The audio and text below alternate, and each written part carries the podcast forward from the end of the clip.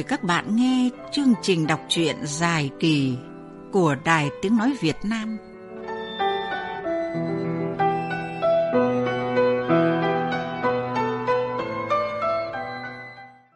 Quý vị và các bạn thân mến, suốt từ sáng sớm cho tới tối mịt, Anna chỉ ngồi trong phòng để lập kế hoạch cho chiến dịch tranh cử của mình. Cô hầu như giao toàn bộ việc quản lý khu nông trang cho cậu con trai Acker chăm sóc. Tuy nhiên, Việc tranh cử của Anna gặp muôn vàn khó khăn bởi những đối thủ đều rất nặng ký và luôn sẵn sàng hất cẳng cô khi có cơ hội. Nhưng với khẩu hiệu là hãy cùng Anna Smith cải cách ruộng đất và cùng nhau bước vào thời đại mới, thì Anna luôn được những người nông dân tán thưởng và đồng tình ủng hộ. Trong khi ấy, việc Kurt nhờ Anna khuyên bảo cậu con trai bướng bỉnh là Paul cũng chưa có kết quả. Anna cảm thấy bất lực khi Paul đã quyết định bỏ học để tự mình thực hiện việc kinh doanh ở một cửa hàng nhỏ và muốn thực hiện được việc kinh doanh đó thì Paul phải vay Anna 50.000 bảng để làm vốn. Không thể khuyên bảo được Paul, Anna đành phải cho cậu ta vay số tiền ấy với mong muốn từ việc quản lý một cửa hàng nhỏ, Paul sẽ có kinh nghiệm để quản lý công việc của hơn 10 công ty lớn mà Anna và Kurt đang nắm giữ. Bây giờ qua giọng đọc của nghệ sĩ ưu tú Việt Hùng, mời quý vị và các bạn nghe những trang tiếp theo của tiểu thuyết Tình yêu trở lại của nhà văn Anh Matt Winden qua bản dịch của Tạ Thu Hà.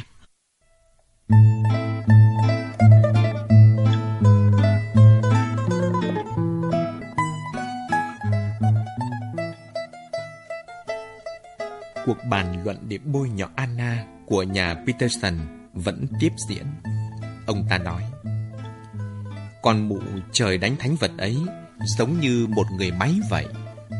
Không thuốc lá, không đàn ông, không một vụ tai tiếng, chỉ làm việc thôi. Chúng ta có thể làm gì với một người đàn bà như thế? Chắc chắn là phải có một cái gì đó chứ. Tasati hắng giọng. Ở Ý có một câu thành ngữ như thế này. Không ai là không có vết nhơ cả. Rose thận trọng nói. Cô ta cũng có mà. Đúng vậy. Rose tiếp lời. Nhưng mà chuyện của cô ta với Simon xa xưa rồi. Thôi, Peterson nói. Nếu như có một chuyện xấu hổ nào đó thì Rose sẽ tìm ra nó. Anh ta là một chuyên gia trong lĩnh vực này mà. Trong lúc đó, chúng ta sẽ bắt đầu chiến dịch tấn công vào những khoản lợi nhuận của cô ta. Kim Cương à, đó là một mỏ gia tài cách xù. Những gì mà cô ta làm từ thiện chỉ là một phần không đáng bao nhiêu so với những gì mà cô ta có. Bắt đầu như vậy đi, Rose. Ông ta vỗ vỗ vào vai viên chủ bút rồi uống cạn ly rượu của mình. Hãy viết một bài xã luận. Hãy biến tính hào phóng của cô ta thành ra sự ti tiện. Rose gật đầu. Chắc tôi không cần phải nhắc nhở các vị đâu nhỉ? Rose nói rằng chúng tôi có những cột báo đăng các bài xã luận trên tờ ngôi sao Stellenbosch. Tôi nghe nói, Anna là một người cực kỳ kín đáo và nhạy cảm. Cô ta sẽ hiểu ngay rằng chúng ta không ủng hộ cô ta khi đọc được thông tin đó. Chúng ta nên thận trọng. Ngài Zubert thì thật tuyệt khi được gặp lại ngài. Ngài đến đúng lúc quá. Della vừa mới nướng xong một chiếc bánh sữa nhân táo. Tôi vẫn nhớ hình như đó là món ăn mà ưa thích của ngài. Anna đứng ở trước cửa, cảm thấy vô cùng bối rối khi thấy William Stubert đến nhà. Ông ta đã tới muộn. Cô có một cuộc hẹn gặp với luật sư của mình vào lúc 5 giờ. Vâng, vâng, quả có thế cô ạ. Nhưng dạo này tôi phải ăn uống cẩn thận hơn rồi. Ông ta chỉ tay lên ngực mình, mặt mày nhăn nhó. Trông ông ấy già đi nhiều quá, cô nghĩ, trong lúc dẫn Stubert đi ngang qua căn nhà. Mặt ông ta thậm chí còn đỏ hơn ngày trước, sậm xuống như một trái seri. Anna rất ít khi gặp một ai trong gia đình ông ta kể từ ngày cha cô mất. Cuộc viếng thăm hôm nay thật là lạ lùng và chẳng bình thường chút nào. Cách đây vài ngày, ông ta đã gọi điện cho cô và bảo rằng cổ phần của nhà máy rượu của ông ta sẽ được đem ra bán và ông ta muốn mời cô tham gia. Anna dẫn Zubert ra ngoài sân sau và bảo Jacob đi gọi Nella mang trà tới.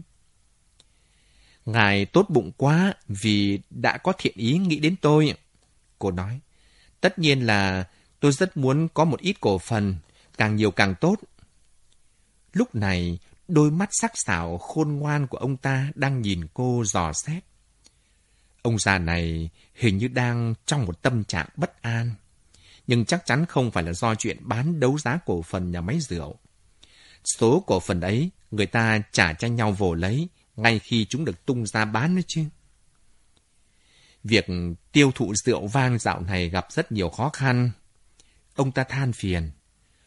Tôi muốn thoát khỏi chuyện đó, giờ thì tôi đã già rồi. Chỉ thích lui về làm nông nghiệp và trồng nho thôi. Không muốn dấn thân vào kinh tế thị trường nữa.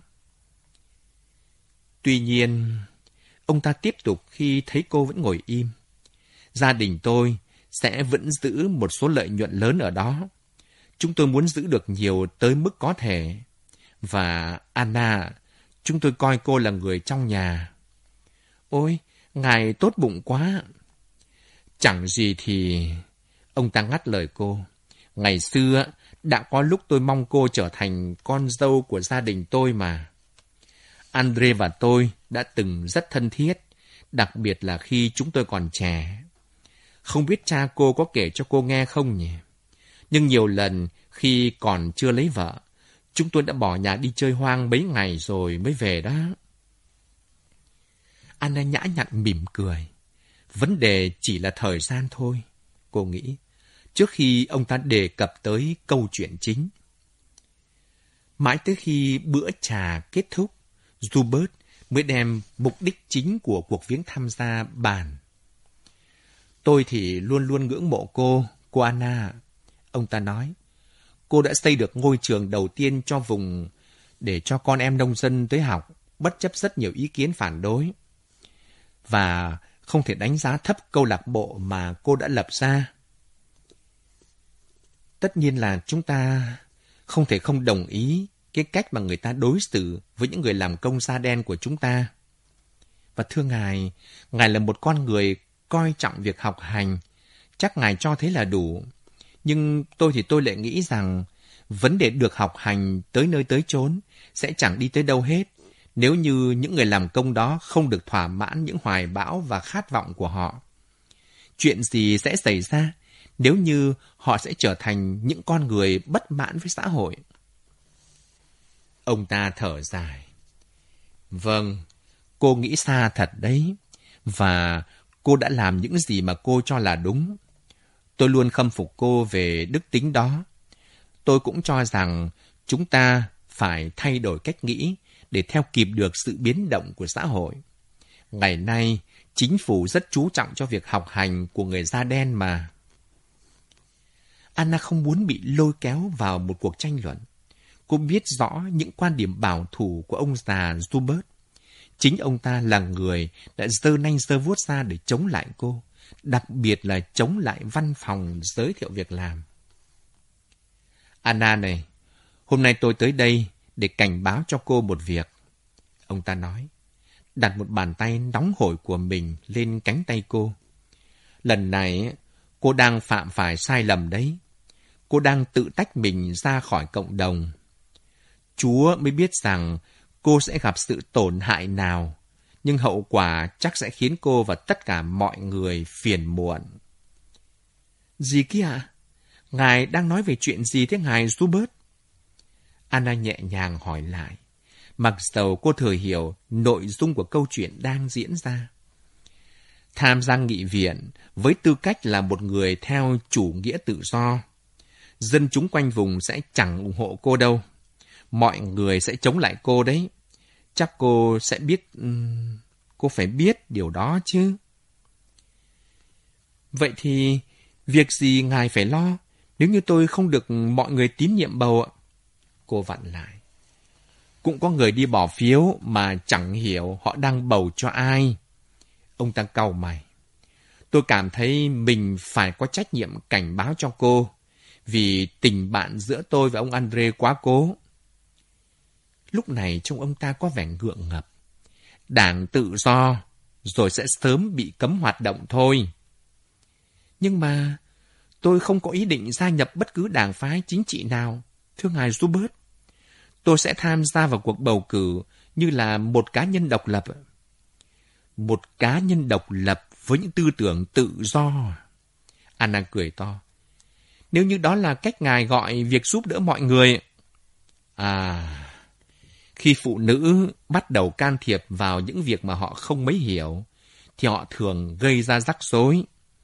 Robert nặng nề nói, cô chẳng biết tí gì về chính trị đâu, Anna. Cô chỉ là một người muốn cải cách tư tưởng, và cô sẽ đơn thương độc mã.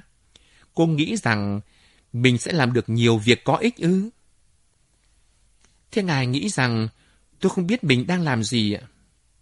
Anna nhìn ông ta chân chối, trong lòng thầm hỏi tại sao mình lại phải chịu đựng một bài thuyết trình từ ông già ngu xuẩn này. Tôi cam đoan với ngài rằng tôi biết... Cô dừng lại. Nhưng việc gì mà mình lại nổi nóng lên như vậy nhỉ? Dù sao thì ông ta cũng có ý tốt mà. Tôi hoàn toàn phản đối chủ nghĩa phân biệt chủng tộc. Cô bắt đầu từ tốn hơn. Nhất là đối với trẻ em. Bởi vì như vậy thì chúng sẽ không thể nào có được một tương lai tốt đẹp. Ngài có biết không, tôi không thể nào nhìn những đứa trẻ da đen bẩn thỉu lầm lì ấy mà không nghĩ tới việc đưa một trong số chúng về nhà nuôi nấng như là nuôi chính con đẻ của mình. Chỉ khác nhau về màu da thôi mà dẫn đến nhiều sự khác biệt quá. Cô vội vã nói thêm. Jubert phá lên cười thật to. Nghị sĩ Anna van Unterberg sẽ không thể thay đổi được điều đó, dù chỉ là chút ít. Cô ấy, cô đang phí thời gian lo lắng cho việc chống kỳ thị chủng tộc rồi, vì đó chỉ là một chuyện hoang đường. Tôi không nghĩ rằng bất kỳ một người làm công nào sẽ đồng ý với ngài đâu thưa ngài. Anna lạnh lùng nói. Anna, hãy nghe lời tôi. Zubert tiếp tục một cách nhẹ nhàng hơn khi ông ta trông thấy vẻ giận dữ trên khuôn mặt của Anna. Từ rất lâu rồi, Đảng Dân tộc Chủ nghĩa đã cho rằng một khi chế độ thực dân bị xóa bỏ, thì chỉ có hai cách lựa chọn nếu như những người Nam Phi gốc Âu muốn trụ lại được mảnh đất cực Nam này. Hoặc là chấm dứt sự phân biệt chủng tộc, hoặc là sống biệt cư. Họ đã chọn phương án thứ hai, apartheid, theo như chúng ta vẫn gọi. Nó không đơn thuần chỉ là phân biệt về màu da, mà còn phân biệt cả về kinh tế, địa lý và văn hóa nữa. Ông ta hít một hơi thật sâu. Cô ấy, cô và nhiều người khác nữa đang có một góc nhìn hạn hẹp đối với tình thế này. Cô cho rằng mọi việc sẽ khác đi nếu như tất cả những người da đen đều có một làn da trắng à. Hoàn toàn không phải vậy. Tôi xin đảm bảo với cô. Chúng tôi gọi đó là cuộc chiến tranh tôn giáo hoặc đấu tranh giai cấp. Vậy cả thôi. Nói toạc móng heo ra là hai nhóm người khác nhau đang giành giật quyền được tồn tại và phát triển trên cùng một mảnh đất. Anna, nghe tôi đi. Đừng cố đâm đầu vào đá nữa đi, bởi vì cô chẳng hiểu chút nào về chính trị cả. Ông ta lôi ra một chiếc khăn mùi xoa và hỉ mạnh mũi vào đó. Những người theo chủ nghĩa tự do muốn làm thay đổi đất nước này, đặt nó lên đĩa và trao trả lại cho người da đen. Có phải đó là điều mà cô muốn hay không? Ôi thưa ngài, ngài đang cường điệu hóa vấn đề quá đó.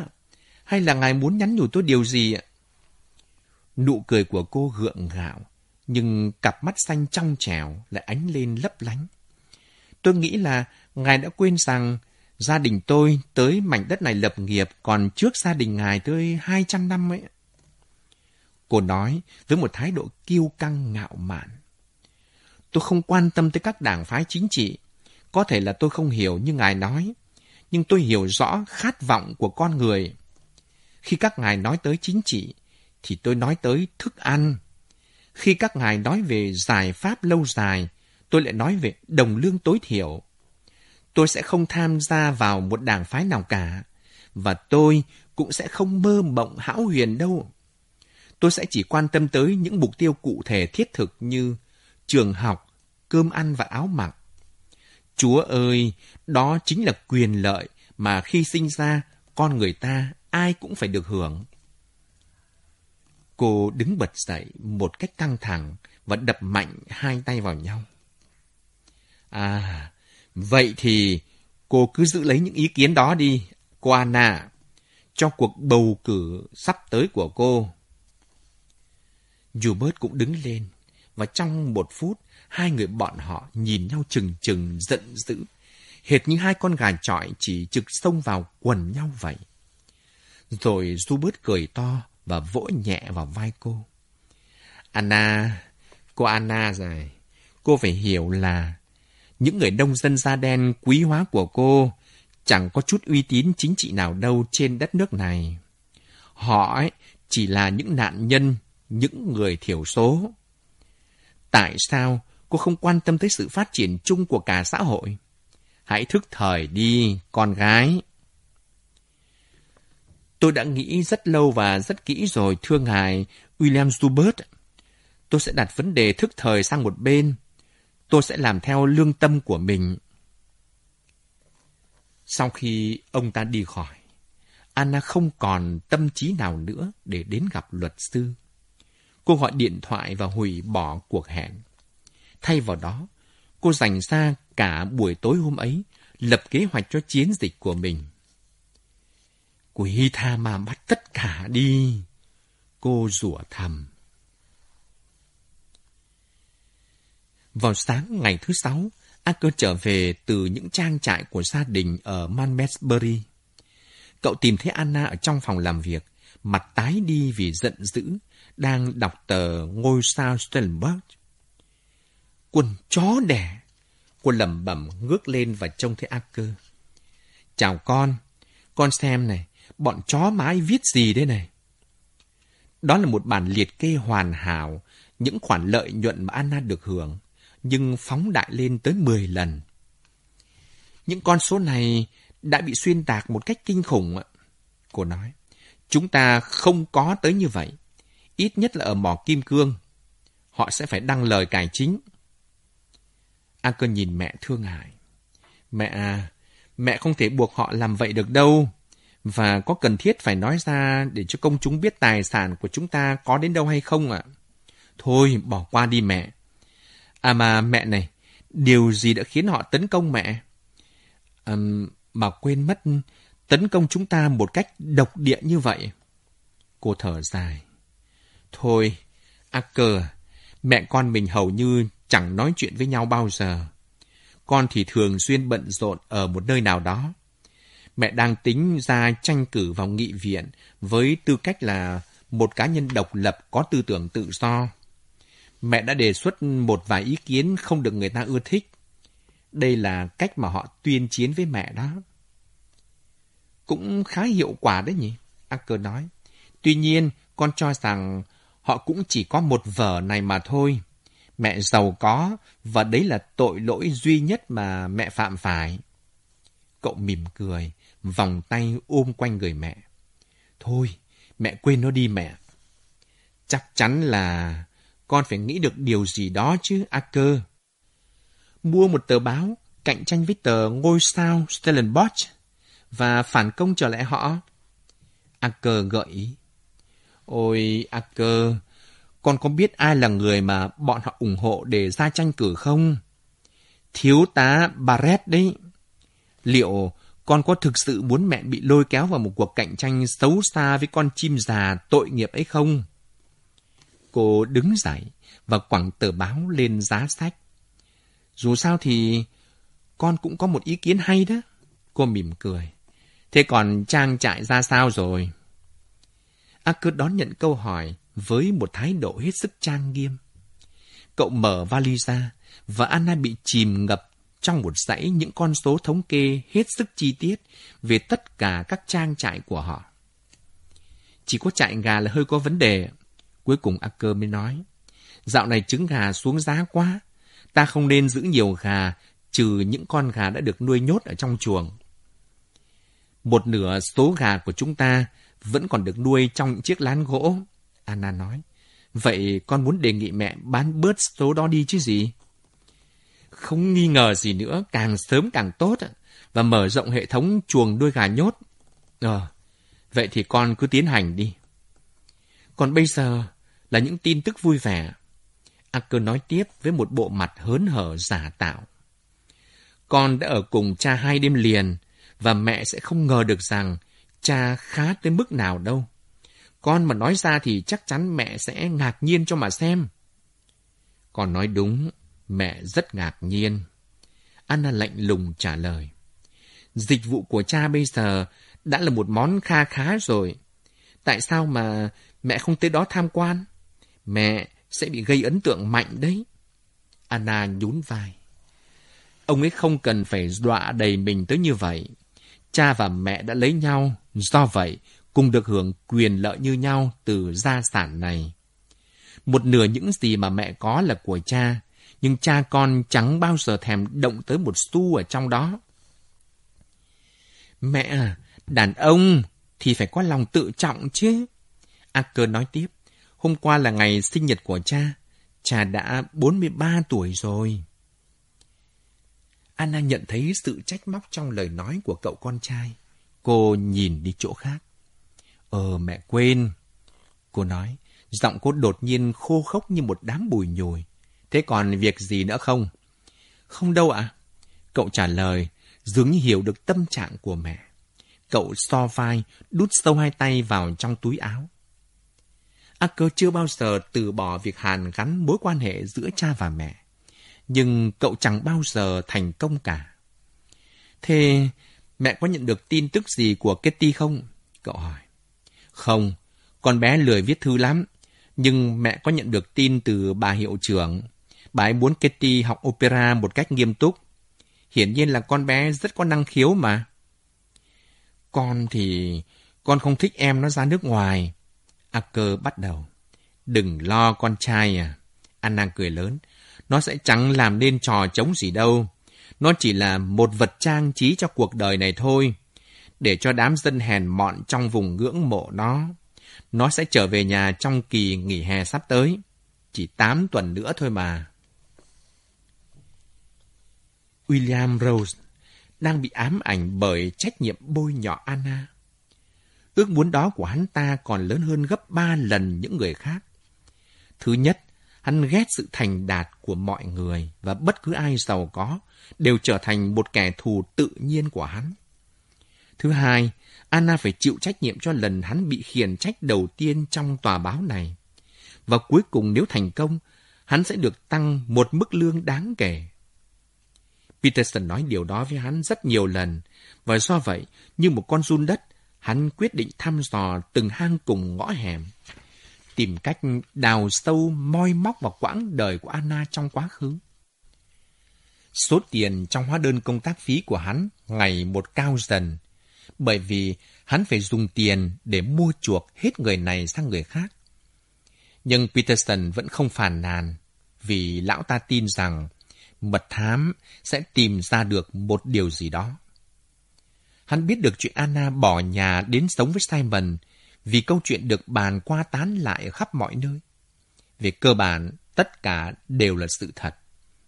Hắn thậm chí còn lần ra được cả ngày mà Anna và Simon đến tòa thị chính để đăng ký kết hôn, khi cô ta đã có mang hai đứa trẻ sinh đôi được ba tháng.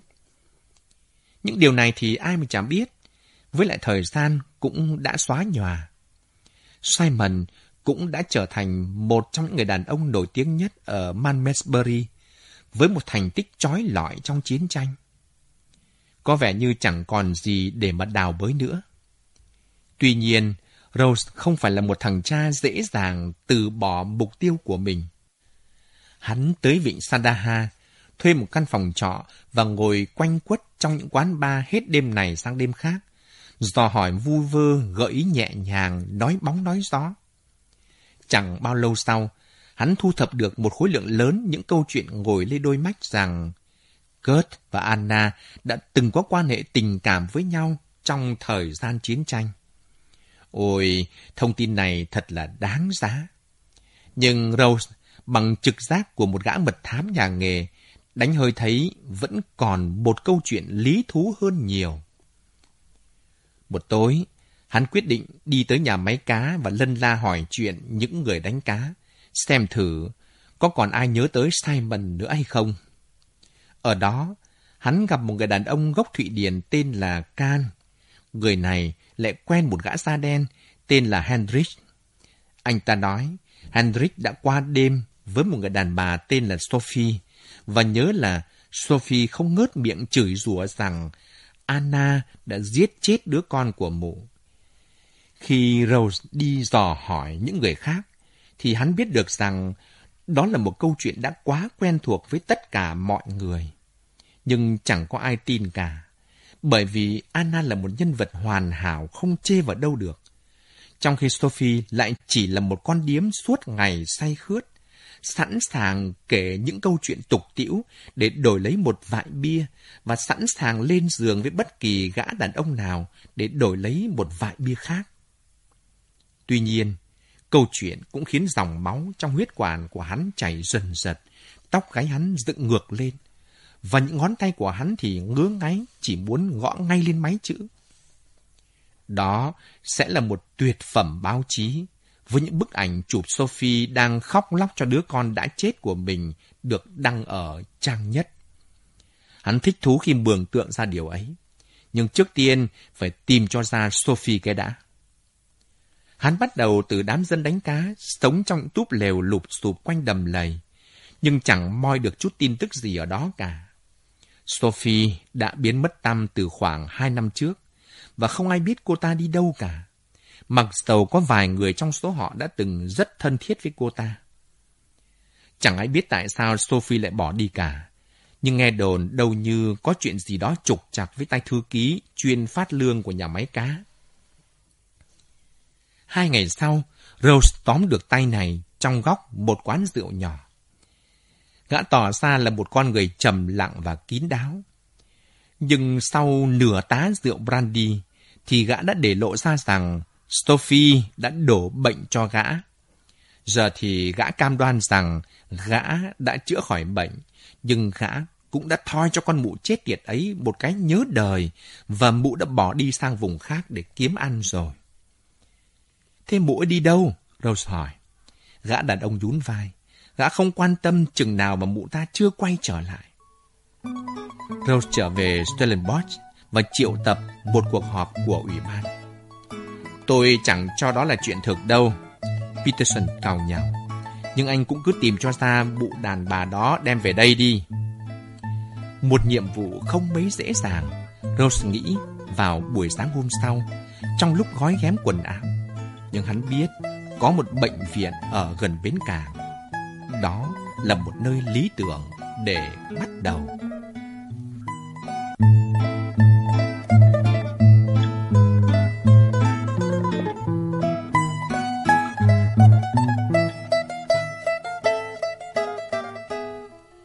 bác sĩ Rose nói.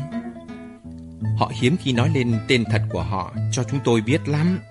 Nhưng mà chúng tôi nhớ rất rõ mặt họ. Họ cứ phải quay lại đây rất nhiều lần mà. Ôi, một thứ nghề nghiệp thật là kinh khủng. Rose bắt đầu lai vãng tới những quán cà phê, quán rượu trong vịnh.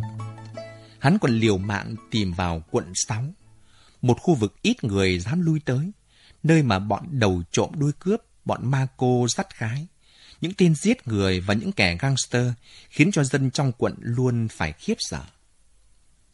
Ba tuần sau, có một cú điện thoại từ bệnh viện gọi tới. Sophie đã quay trở lại đấy sau hai năm.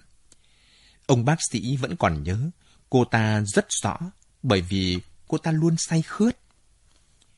Rose bối rối nhìn vào. Một đám đông phụ nữ nhốn nháo trong một căn phòng chật hẹp. Khi hắn ngó qua cửa ra vào thì tim hắn suýt nhảy ra khỏi lồng ngực. Sophie kia rồi. Những tháng năm rượu chè bí tỉ đã in hẳn lên khuôn mặt của cô ta, những vết nhăn chẳng chịt. Giọng nói của cô ta khàn khàn và cô ta đang say khướt. Trông cô ta như một bà lão 60. Nhưng nếu đó đúng là Sophie Jasmine thì năm nay cô ta mới chỉ có 35 tuổi. Rose ngồi đợi ở bên ngoài và cuối cùng cũng thấy Sophie xuất hiện. Nhảy vội ra khỏi xe, hắn gọi to. Sophie Jasmine! Nhưng rồi bỗng cảm thấy xây sẩm mặt mày bởi một thứ mùi mồ hôi, kinh tởm, rượu mạnh, mồ hôi lưu cữu, chúng hổ lốn với nhau. Hai mươi bảng, cô ta nói dứt khoát. Gấp đôi đối với người da trắng đó có hiểu không? Và nếu ở trong xe thì thêm năm bảng nữa. Rosa dùng mình ghê sợ. Sophie, lên xe đi. À, hãy xì tiền ra trước cái đã. Cô ta nói với một vẻ vui mừng hoan hỉ. Cuối tháng 11, đất mũi phồng sộp lên trong một đợt nóng khủng khiếp đã kéo dài thứ hơi hai tuần lễ. Kitty vừa từ Geneva trở về nhà, rồi đi ra bãi biển Mersburg từ sáng sớm. Cô đang nóng lòng muốn lấy lại làn da rám nắng của mình. Một năm ở Thụy Sĩ đã làm cho da của cô trở nên xám xịt. Giữa trưa, cái nóng trở nên không tài nào chịu nổi, và lần thứ ba Kitty phải ra biển để hóng mát. Lần này, mặt biển nhấp nhô những đợt sóng cồn. Do vậy, cô phải bơi tới chỗ nước sâu hơn, nơi cô có thể thả mình nổi trên mặt nước. Lòng cô tràn ngập sự thanh bình và thoải mái, một cảm giác cô đã không có được trong suốt một năm qua. Phía trên cao bầu trời xanh biếc, quanh cô nước biển lại có màu xanh thẫm hơn, được bao quanh ba phía bởi những dặng đồi thấp màu đỏ tía.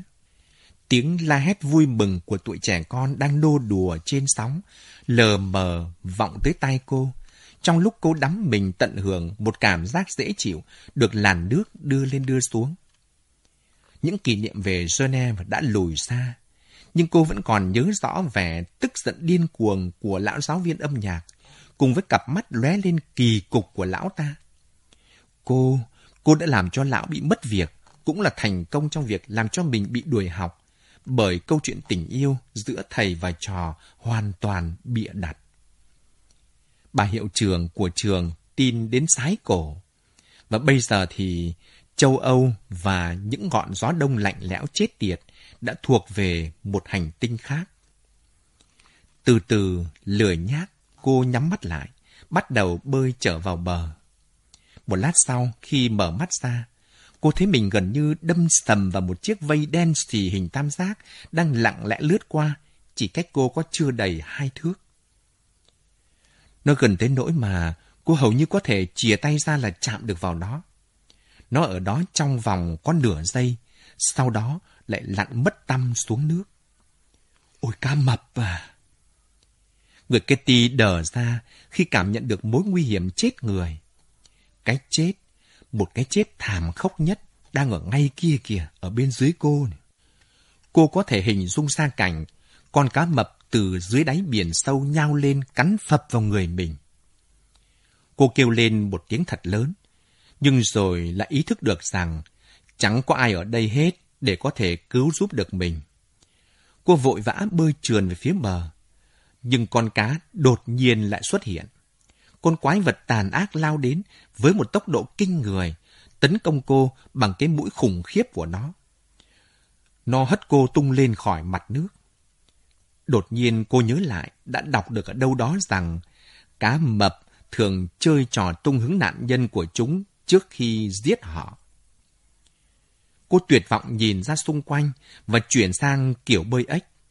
Cô chợt nhớ ra đã đọc được rằng nếu là nước bắn tung tóe thì sẽ khiến cho con cá mập nghĩ tới một con mồi đang trong tình trạng sức cùng lực tận.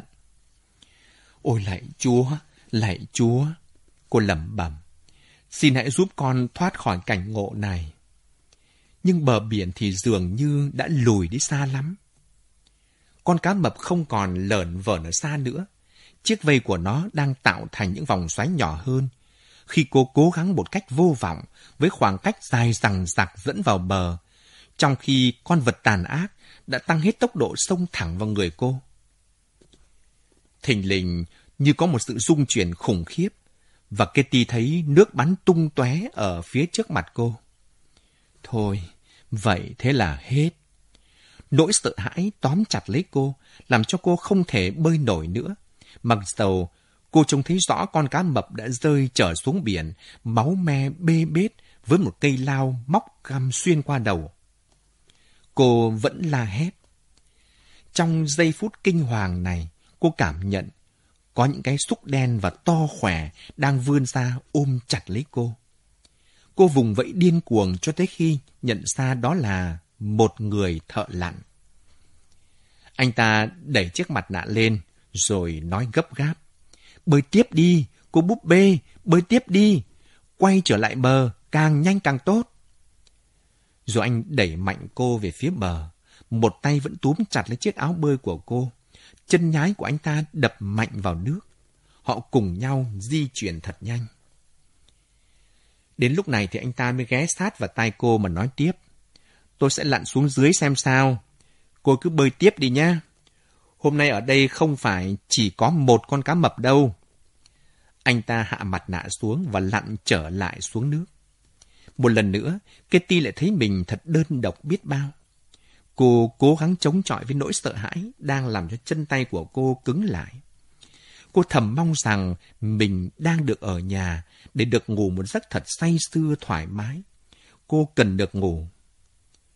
Thì đột nhiên lại có một cánh tay chắc khỏe tóm chặt lấy cô và đẩy cô đi. ca mập đấy! Khi chân đã chạm được vào bờ cát, cô la lên với những người đang tắm biển rồi đột ngột ngất xỉu. Anh chàng thợ lặn kia lại phải vác cô đặt lên trên bờ biển. Gọi hết mọi người lên đi! Anh ta hét gọi mấy người cứu hộ, tay cởi nhanh bộ đồ lặn trên người. Cô ấy bị cá mập tấn công, nhưng mà không sao. May mà lúc đó tôi đang ở gần. Tụi con gái thật là ngốc nghếch. Dám họ biết được nhìn từ dưới nước lên, trông họ ra làm sao.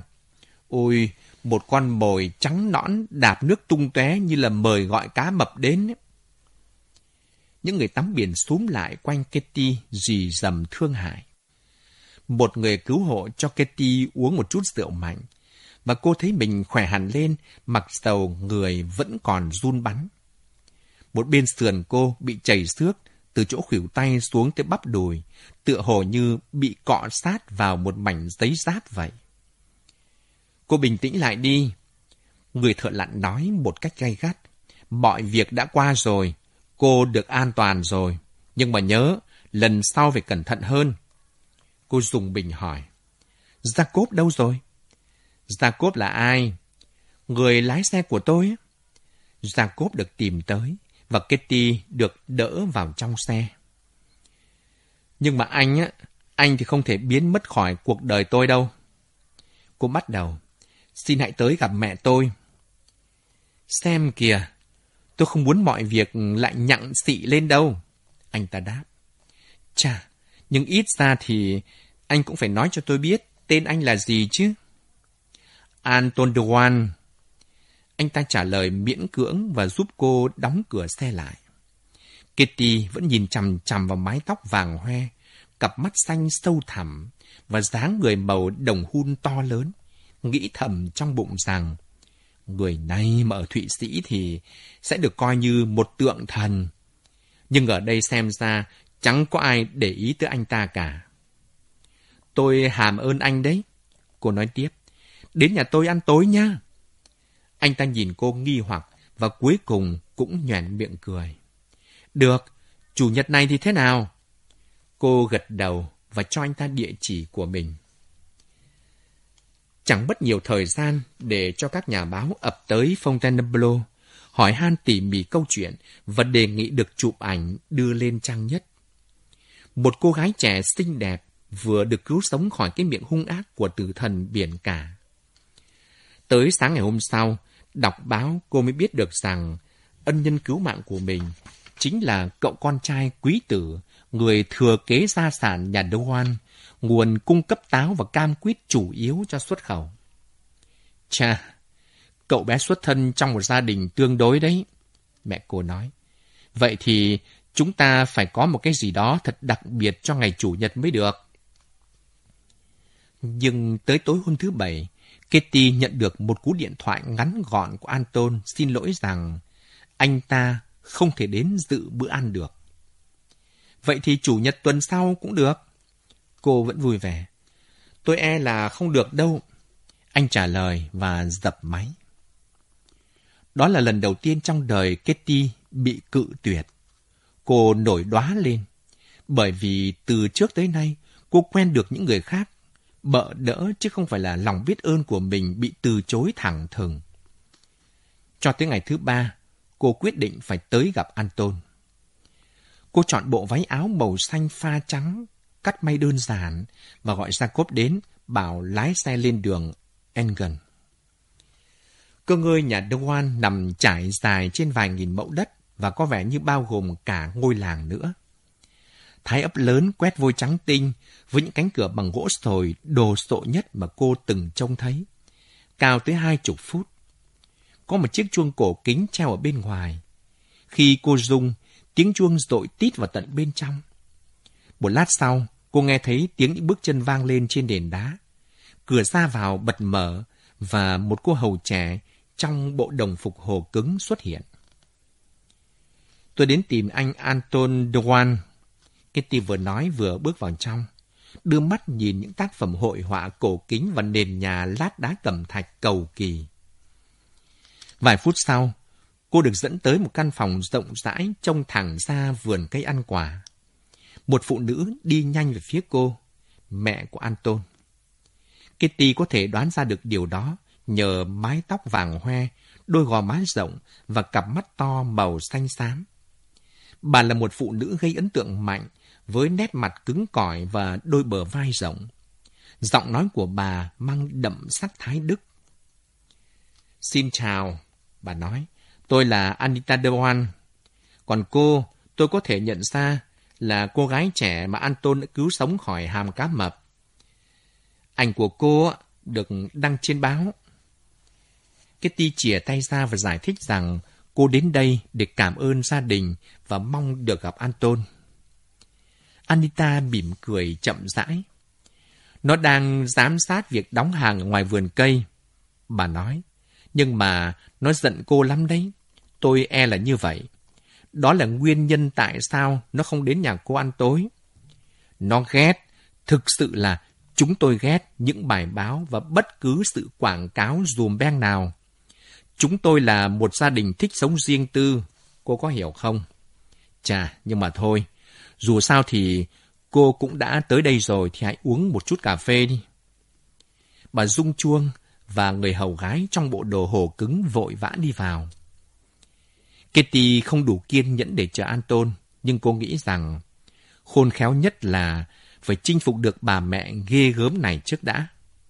Chỉ khi nào Anita quyết định rằng cô là một người chấp nhận được, thì bà mới sai người hầu đi gọi cậu con trai duy nhất của mình về. Anton tỏ ra lạnh lùng tới mức gần như khiếm nhã, thờ ơ với tất cả những bánh khóe quyến rũ của Kitty. Sau khi uống xong tách cà phê, vì cô năn nỉ ghê quá, nên anh ta miễn cưỡng đồng ý đưa cô đi dạo quanh những vườn táo. Những bài báo không phải lỗi của tôi, Kitty giải thích, trong khi phải cố gắng mới theo sát được bước chân của Anton.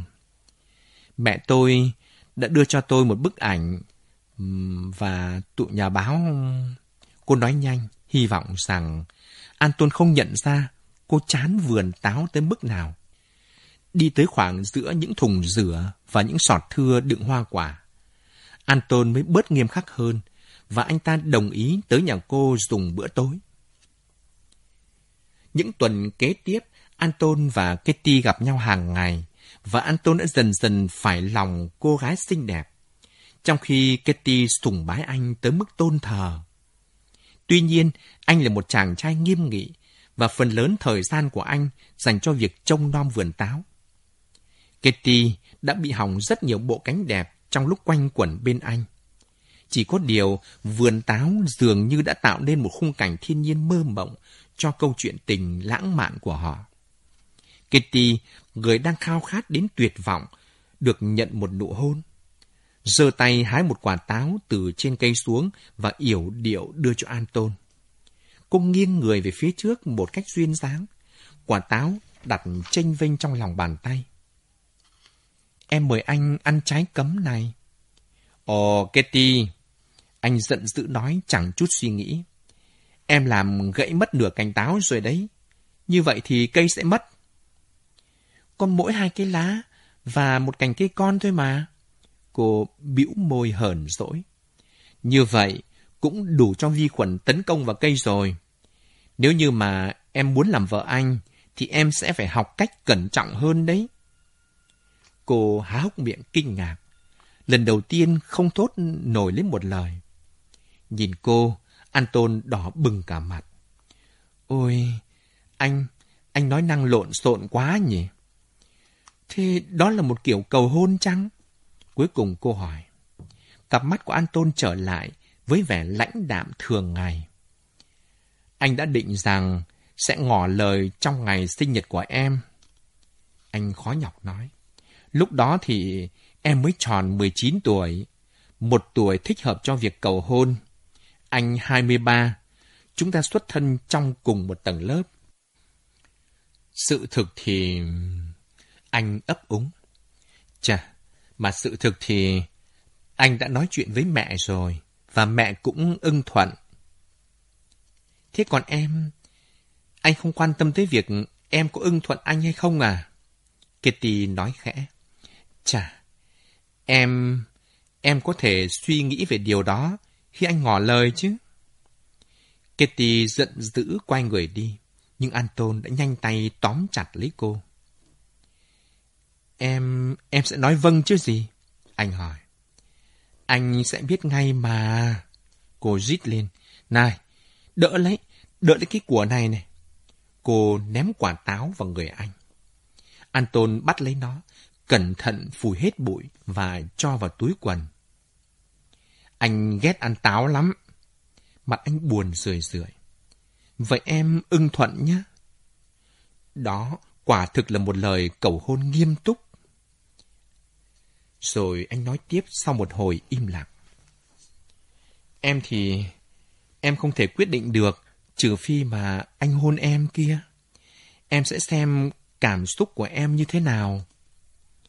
Rất lịch sự, anh nghiêng người ra phía trước và chạm nhẹ môi mình vào môi cô gái. Kitty đứng im và đôi mắt nhắm nghiền. Vậy đó ư? Cô nghi hoặc. Nhưng rồi sau đó, cô cảm thấy môi anh áp mạnh hơn và một cánh tay ôm choàng lấy lưng cô, trong khi tay kia đưa lên vuốt ve mơn trớn cặp má bầu bĩnh của cô. Rồi Anton thở dốc, anh đẩy cô sát vào một thân cây. Lớp vỏ cây xù thì cọ mạnh vào lưng kitty. Cô quay mặt đi chỗ khác.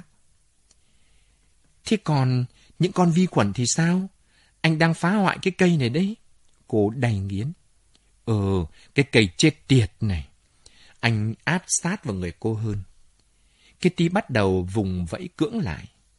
Dù gì đi chăng nữa, anh ta cũng chỉ là một thằng đàn ông mà thôi. Được rồi, được rồi. Cô vừa nói vừa thở hổn hển. Thôi, được rồi, em sẽ lấy anh. Khi họ thông báo tin đó vào buổi tối ngày hôm ấy, Anna đã quá sừng sốt, không nói nên lời. Cô chẳng có gì để phản đối cả. Nhưng còn Simon, cô biết chắc anh sẽ ghét cay ghét đắng cái thằng bé. Nhưng cô lại không muốn mất Kitty một lần nữa. Và lại, con bé mới có 18 tuổi, còn quá trẻ để lập gia đình. Nhớ lại thời thanh niên nổi loạn của mình, Anna cảm thấy phải hết sức thận trọng trong việc phát biểu ý kiến. Thay vào đó, cô chỉ ngồi uống cà phê cùng mẹ của Anton và không để cho tụi trẻ biết được. Họ thỏa thuận với nhau, cố gắng chỉ hoãn đám cưới ít nhất là trong vòng một năm tới. Ngày hôm sau, Anna nhận được một cú điện thoại gọi tới từ tòa soạn báo ngôi sao Stellenbosch. Xin bà nói chuyện với ông tổng biên tập của chúng tôi, ông William Rose. Cô trực tổng đài yểu điệu nói vào máy. Ôi, tin tức lan nhanh quá nhỉ. Anna nghĩ, chuẩn bị tinh thần để thông báo về vụ đính hôn của Kitty. Rồi cô nghe thấy giọng của Rose vang lên. Bà Smith có phải không ạ? À? Xin chào bà, tôi là Rose. Liệu bà có vui lòng cho chúng tôi một vài ý kiến đối với bài báo nhỏ mà chúng tôi sẽ đăng ở số tới không ạ? À? Được thôi, ông cứ đọc đi. Cô lịch sự đáp. Hắn bắt đầu đọc. Cảnh ngộ đáng thương của một bà quả phụ nghèo khổ và 18 năm tìm kiếm đứa con gái mất tích đã thu hút sự quan tâm của tờ Ngôi sao Stellenbosch. Sophie Jasmine đang cần được sự giúp đỡ trong quá trình tìm kiếm của mình. Anna cảm thấy choáng váng vì sốc. Căn phòng xoay tròn trước mắt cô. 17 năm trước. Giọng nói lại tiếp tục, không một chút nao núng. Sophie đã bỏ đứa con gái nhỏ tội nghiệp của mình lại trong một gia đình nông dân chăm sóc, bởi vì cô đang muốn tìm được việc làm. Kể từ đó tới nay, cô đã không còn được gặp con gái nữa, mặc dầu không một phút nào cô ngừng tìm kiếm. Phóng viên của tờ Ngôi sao Stellenbosch đã đặt câu hỏi với bà Anna van Antenberg Smith, một phụ nữ được biết là người cuối cùng trông thấy đứa trẻ. Bà đã trả lời. Hắn ta dừng lại. Hơi thở của Anna bỗng trở nên rồn rập. Cô quăng mạnh chiếc ống nghe đi và ngồi xuống, người tái xanh và run bắn. Tai hại thật. Vậy mà cô nghĩ rằng mọi chuyện đã rơi vào quên lãng.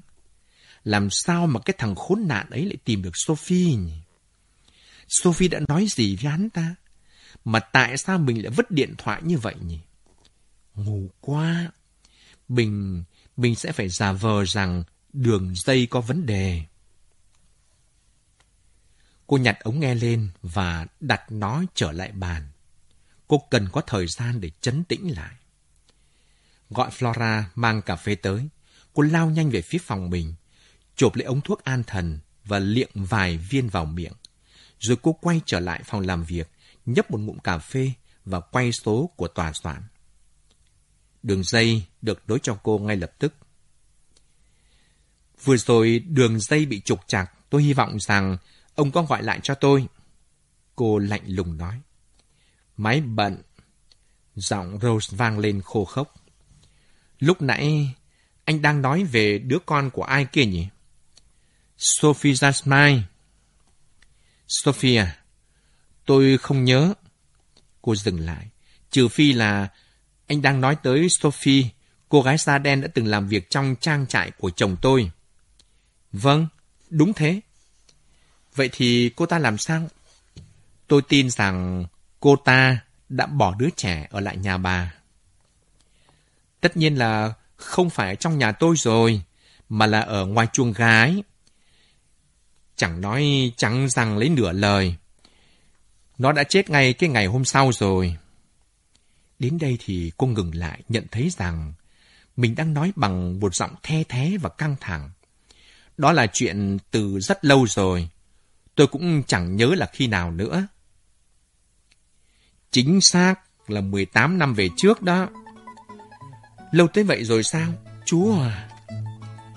Bà có thể cho biết rõ nguyên nhân làm sao một đứa trẻ bị chết được không bà? Bà Van Antenberg Smith. Giọng gã chủ bút lúc này nghe thật là ác nghiệt. Làm sao mà tôi biết được?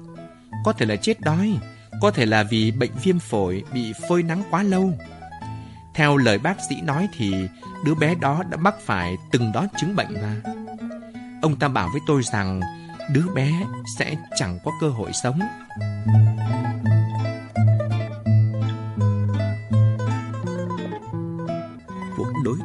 tòa báo ngôi sao Stellenbosch về đứa trẻ cách đây 18 năm với Anna vẫn tiếp tục. Giọng Rose lộ rõ vẻ thất vọng. Bà đã đưa đứa trẻ tới bác sĩ à? Chà, tất nhiên. Cô cho hắn tên và địa chỉ của vị bác sĩ. Tôi không rõ là ông ta còn sống ở đó hay không. Cô nói tiếp. Nhưng tôi gợi ý rằng ông hãy cố tìm cho ra và hỏi cặn kẽ lại xem. Hỏi cả Sophie nữa. Cô ta biết rõ đứa trẻ được chôn ở chỗ nào mà. Cô ta cũng đã tới đó vài lần rồi đấy. Tôi hiểu. Im lặng hồi lâu, rồi Rose quyết định chơi con bài cuối cùng của hắn. Bà có biết là Sophie buộc tội bà đã giết chết đứa con của cô ta không? Anna cười phá lên. Nào, ông Rose, đừng có làm phí thời gian của tôi nữa. Hãy đi hỏi bác sĩ đi. Điều cuối cùng, hắn kêu to khi cô đang định gác máy xuống. Chúng tôi muốn chụp một bức ảnh Sophie ngồi cạnh bộ đứa con gái của cô ta. Xin cứ tự nhiên, Anna đáp, trong lòng thấy mừng vì đã thắng lợi một cách dễ dàng. Sophie được chào đón ở bất cứ nơi nào cô ta muốn. Anna cố gắng đặt ống nghe xuống một cách nhẹ nhàng và đi ra ngoài, chờ cơn váng vất qua đi. Bây giờ đang là tháng hai, khu vườn đầy ắp người hái nho chuyện trò dâm gian. Những chiếc giỏ được chuyển lên chuyển xuống thành hàng. Năm nay là một năm đặc biệt được mùa. Những cành cây oằn xuống dưới sức nặng của những chùm nho lúc liều. Khi Kitty bước ra nửa giờ sau đó, cô bé ngạc nhiên khi thấy mẹ mình đang ngồi ở ngoài ban công không làm gì cả. Mẹ ốm à mẹ? Cô bé hỏi. Không. Anna trả lời, chiều mến mỉm cười với con. Mẹ đang xem. Cô thả chết còn hơn để cho Katie phát hiện ra tư cách làm mẹ của cô đối với nó. Nhìn con bé chân sáo nhảy ra xe, Anna nghĩ thầm. Cô muốn dập câu chuyện đi ngay, nhưng bất kỳ sự cố gắng nào cũng sẽ gợi thêm sự tọc mạch của Rose ngay lập tức. Tốt nhất là lờ nó đi. Khi Katie đã đi khỏi, Anna gọi điện cho Simon và kể với anh về cú điện thoại của tòa soạn báo. Việc này sẽ gây nên điều khó chịu đấy. Cô bảo anh. Sophie chắc chắn sẽ nói cho hắn biết ai là cha của đứa trẻ. Hắn sẽ cố gắng làm liên lụy đến anh. Em đừng lo, Simon đáp lời. Anh sẽ phủ nhận mọi chuyện. Suy cho cùng thì cũng chẳng có bằng cớ gì cả. Chỉ là những lời vu vơ của một người đàn bà. Thật là lạ rằng anh đã có ý chút mọi tội lỗi lên đầu Sophie. Anna nghĩ trong lúc đặt máy xuống. Đó là một ngày dài lê thê, nhưng cuối cùng cô cũng đi được tới một quyết định. Vào lúc 4 giờ chiều, cô gọi điện tới nghị viện và thông báo với họ rằng cô sẽ từ bỏ sự ứng cử vì lý do sức khỏe. Một cơn đau tim không nghiêm trọng lắm đã tấn công cô trong ngày hôm qua và cô buộc phải làm theo lời khuyên của bác sĩ. Ngay sau khi tin tức lọt ra ngoài, những bức điện và những bó hoa tới tấp được gửi đến từ khắp mọi nơi trong tỉnh. Khách khứa đến thăm liên tục, và Anna phải cố hết sức tỏ ra là mình bị bệnh, cảm thấy áy náy vô cùng khi phải thừa nhận những món quà của họ. Ngày thứ sáu, trên báo xuất hiện một bức ảnh của Sophie đặt ở cuối trang nhất với hàng tít. Một cây thánh giá bằng gỗ đã kết thúc cuộc tìm kiếm kéo dài suốt 18 năm dòng. Tiếp đến là một bài báo ngắn miêu tả cái chết khủng khiếp của một đứa trẻ, không được rửa tội và cũng chẳng được chôn cất tử tế. Thêm vào đó là một bài phỏng vấn có trích dẫn lời của Sophie nói. Giá như đứa con bé bỏng của tôi còn sống được tới ngày nay, thì tôi sung sướng biết bao. Nó sẽ rất xinh đẹp, với làn da sáng màu và mái tóc đỏ thẫm. Ngay cạnh đó là một mẩu tin ngắn thông báo về việc Anna quyết định rút khỏi chính trường. Dân chúng trong vùng bắt đầu vảnh tay lên. Một đứa trẻ có làn da sáng màu với mái tóc đỏ thẫm từ trang trại dòng suối bùn. Ôi, tài tiếng quá! Trong làng, Simon bắt đầu nhận ra một vài người quen của anh tỏ ra xe lánh anh. Trong khi đó, bạn bè lại khuyên anh nên giáp mặt với Rose và đe dọa sẽ đi kiện. Mụ đàn bà đó có thể dựng lên bất cứ chuyện gì, tô vẽ nên bất cứ màu tóc nào, bởi vì đứa trẻ đã chết rồi mà. Họ bảo anh như vậy. Simon tới gặp luật sư của mình, bảo ông này gửi cho Rose một bức thư cảnh báo về việc làm của hắn ta. Câu trả lời là một dòng chữ ngắn ngủi. Có tật thì giật mình. Anh đâu phải là người đàn ông duy nhất ở Nam Phi có mái tóc đỏ. Còn Sophie thì lại là một người đàn bà nổi tiếng trong khu vực bến cảng và nhà máy cá. Anker và Katie thì tỏ thái độ hết sức gay gắt đối với bài báo mà họ cho là chĩa mũi nhọn vào cha của họ. Họ ngầm hiểu được rằng Anna phải từ bỏ chính trị để bảo vệ gia đình của họ khỏi những đòn tấn công cay nghiệt của gã Rose nọ. Họ biết rằng cô chẳng hề bị một cơn đau tim nào hết. Câu chuyện rồi cũng dần lắng xuống và có vẻ như sắp lui đi bởi vì Rose bóp nặn được quá ít điều từ bàn tường trình của ông bác sĩ trong làng. Nếu cho đây là một vụ giết người thì thật sự là ngu xuẩn. Hắn từ bỏ việc khai thác Sophie để cho cô ta đi và Peterson thì thực hiện lời hứa tăng lương của ông ta. Sophie lao ngay tới quán bar gần nhất, trong lòng phơi phới vì cuối cùng cũng được trả tự do. Hai tuần sau, mẹ bề trên của trại trẻ mồ côi Woodstock đọc được bài báo đó trong phòng đợi của một nha sĩ khi bà tới đó để khám răng. Với một lòng tôn trọng sự thực và một ý định tốt đẹp, bà quyết định sẽ chỉ ra cho ông tổng biên tập kia thấy là ông ta đã sai và đứa bé không chết. Chiều ngày hôm sau, Nhân lúc rỗi rãi, bà lấy xe của trại trẻ lái thẳng tới Stellenbosch. Trước sự kinh ngạc của Rose, bà đi thẳng vào phòng làm việc mà không cần hẹn trước. Hắn trồm dậy, trong lòng rủa thầm cô thư ký vô dụng. Thưa sơ, mẹ bề trên, bà chữa lại với một nụ cười độ lượng. Vâng, thưa mẹ bề trên. Hắn cố tỏ ra mềm mỏng. Cô thư ký của tôi quản lý mọi vấn đề trong việc làm từ thiện. Chúng tôi cũng thường xuyên cúng tiền cho nhiều tổ chức quyên góp khác nhau. Không, tôi đến đây không phải vì việc đó, mà là vì quyền lợi của ông. Mẹ bề trên lạnh nhạt đáp lại. Sophie Jasmine và đứa con bị mất của cô ta. Tôi có trông thấy bức ảnh cô gái đáng thương đang cúi gập người trên nấm mộ cảm động lắm, nhưng không đúng sự thật. Rose đang định đưa ra lời chỉ trích, bỗng thấy một sự kích động dấy lên làm tê dại cả chân tay. Mời bà ngồi xuống đây. Hắn vội nói và rung chuông gọi người mang cà phê tới. Bà hãy kể cho tôi nghe đi. Rose xoa xoa hai bàn tay vào nhau. Mẹ bề trên ngả người ra phía trước, mắt nhắm nghiền và hình dung lại từng chi tiết trong câu chuyện xảy ra 18 năm về trước. Khi Anna vồ lấy đứa bé nhấc lên khỏi chiếc cũi nhỏ và vội vã bỏ chạy. Khi bà kể đã xong, Rose mới thốt lên. Vậy là theo bà, Anna không muốn cho đứa bé tóc đỏ đi làm con nuôi ở một gia đình khác trong vùng có phải không ạ? Không, tôi không nói như vậy. Mẹ bề trên gắt lên. Sự thực thì tôi cũng đã khuyên cô ấy như thế, nhưng cô ấy lại tỏ ra khó chịu. Chắc là cô ấy nghĩ rằng trại chè của chúng tôi dễ chịu hơn chăng? Nhưng thực tế thì quỹ tiền hạn hẹp. Vâng, vâng tôi hiểu mà. Rose nôn đóng cắt ngang. Chúng tôi đã cố gắng hết sức mình.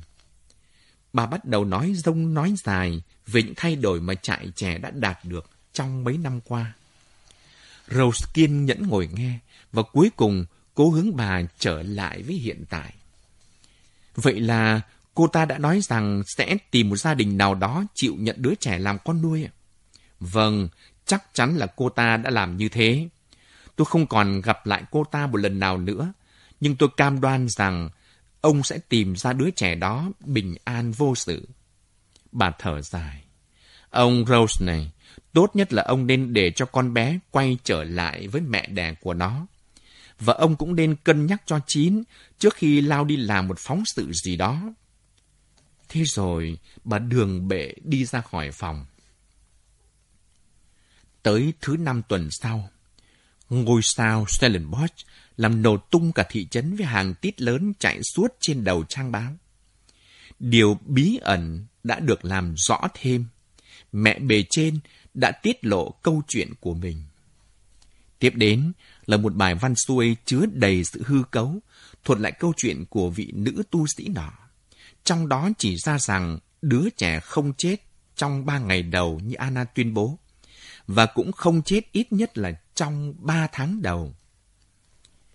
Anna bị tấn công tới tấp bởi vô số câu hỏi, không chỉ của tờ ngôi sao Stellenbosch, mà còn là của bạn bè quan tâm lo lắng và cả những người quen biết hiếu kỳ.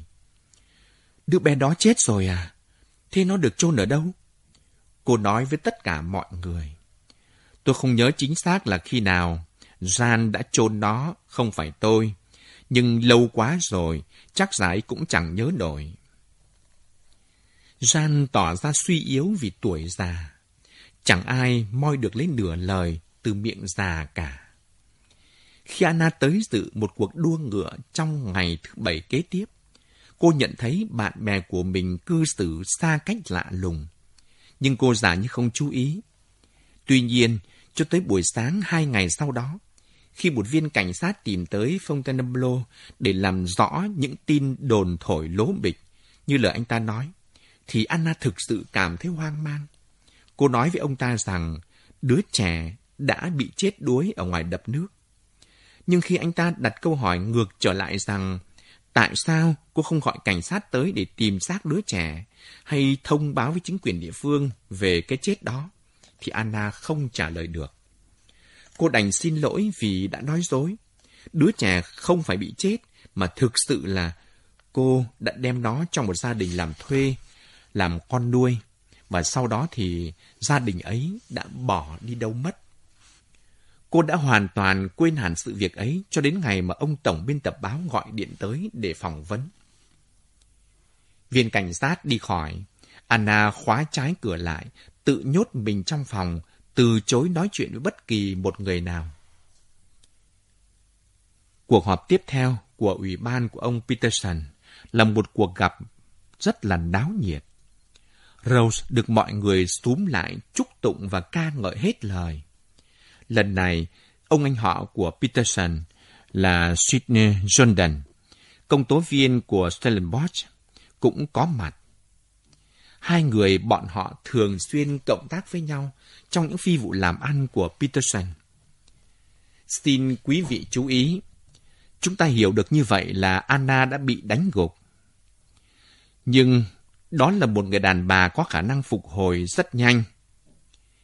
Peterson nói to với những người khác. Rõ ràng cô ta đang cố tình che giấu một điều gì đó, nên mới tỏ ra nhẫn nhục tới như vậy.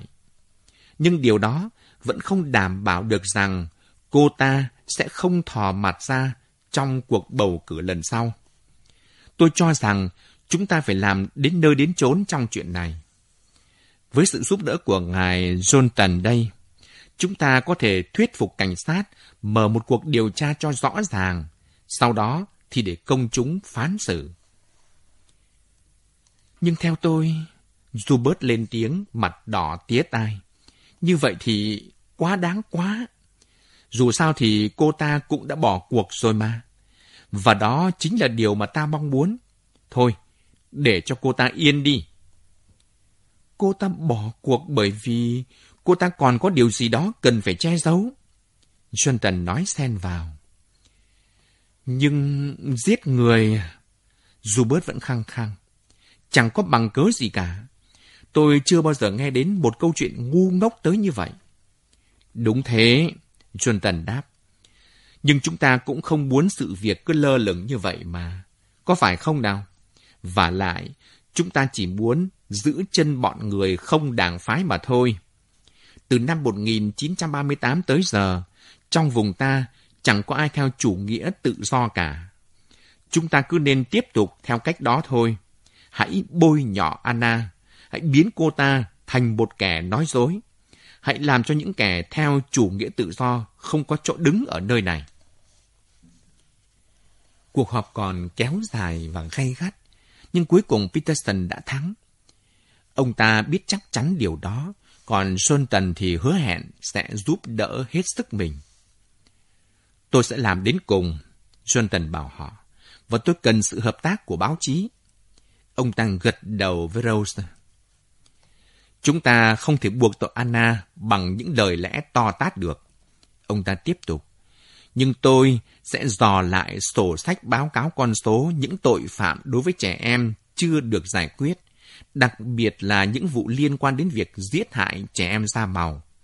Sau đó sẽ là trách nhiệm của cảnh sát. Còn chúng ta hãy viết những bài báo, những bài xã luận công kích vào nạn lạm dụng và ngược đãi trẻ em. Tôi sẽ có một số chuyện hay cung cấp cho quý vị. Rồi ta khéo léo liên hệ sự mất tích của đứa con cô Sophie với những tội ác chưa được phanh phui. Đừng buộc Anna tội giết người, thậm chí đừng nên đề cập tới cả tên của cô ta nữa. Các vị có hiểu không? Rose gật đầu ma mãnh. Ông không thể khép tội một người nào đó chỉ với những chứng cứ mà ông có được đâu. Ngài tỉnh trường Colonel Ted Prinsloo nói với Sultan 10 ngày sau đó trong một cuộc tranh luận gay gắt kéo dài hơn nửa giờ đồng hồ. Tất cả chúng ta đều biết rằng Anna đang nói dối mà. Xuân Tần thuyết phục ngài tỉnh trường. Chúng ta phải có nhiệm vụ tìm cho ra sự thật. Ngài đã đọc số báo mới nhất của tờ Ngôi sao Stellenbosch chưa? Họ đã thống kê được tới 50 trường hợp chưa được làm sáng tỏ. Điều đó sẽ ảnh hưởng không tốt tới thanh danh của ngài. Jonathan tiếp tục. Vị tỉnh trưởng nhún vai. Tôi, tôi không muốn dính líu đến chuyện đồn đại về một sự việc xảy ra cách đây đã 18 năm rồi. Ngài tình trường vẫn cố tỏ ra nghiêm nghị.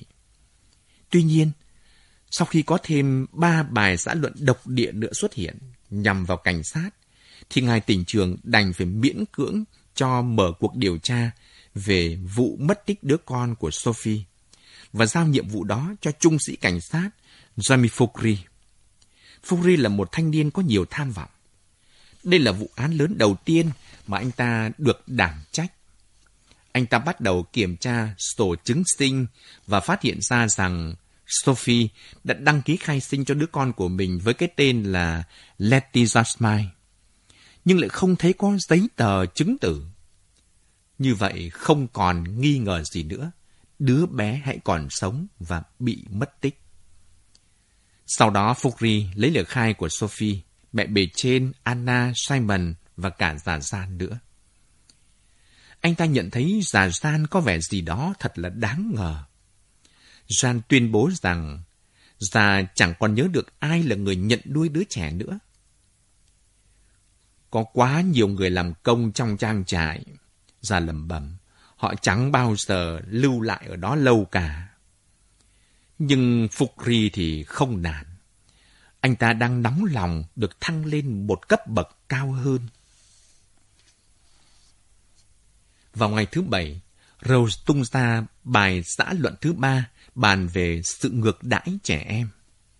Khi Anna tới dự một cuộc đua ngựa, cô Sượng Sùng nhận thấy mình đang bị tất cả mọi người tẩy chay. Họ ra về sớm hơn, nhưng đã có một đám đông tụ tập xung quanh chiếc ô tô của cô. Chiếc xe đã bị phết sơn đỏ che đỏ chét từ lúc nào. Trong bài xã luận tiêu đề kẻ giết người nổi bật lên thật rõ ràng. Sáng sớm ngày Chủ nhật, Trung sĩ Fukri đem theo hai nhân viên cảnh sát khác cùng với quốc thuộng và những tài liệu cần thiết dẫn Sophie tới bên ngôi mộ ở trang trại dòng suối bùn, nơi giả san tuyên bố rằng đã chôn đứa trẻ ở đó. Sophie gần như phát cuồng lên vì sợ hãi. Trong tiếng rên rỉ và tiếng gầm gừ của con chó, họ khai quật bộ xương của một đứa trẻ lên. Cẩn thận đặt từng mẩu vào trong một cái hộp. Sophie thì ngất xỉu và được đưa tới chiếc xe của cảnh sát. Fukri chẳng cần bàn báo cáo của một bác sĩ pháp y nào cũng nhận thấy ngay rằng xương sọ của đứa trẻ bị nứt làm đôi. Sáng hôm sau, vào lúc 6 giờ, có tiếng những bước chân nặng nề vang lên trên con đường dẫn tới Fontainebleau. Anna bị bắt, bị giải đến đồn cảnh sát và bị buộc vào tội giết người. Các người nói dối.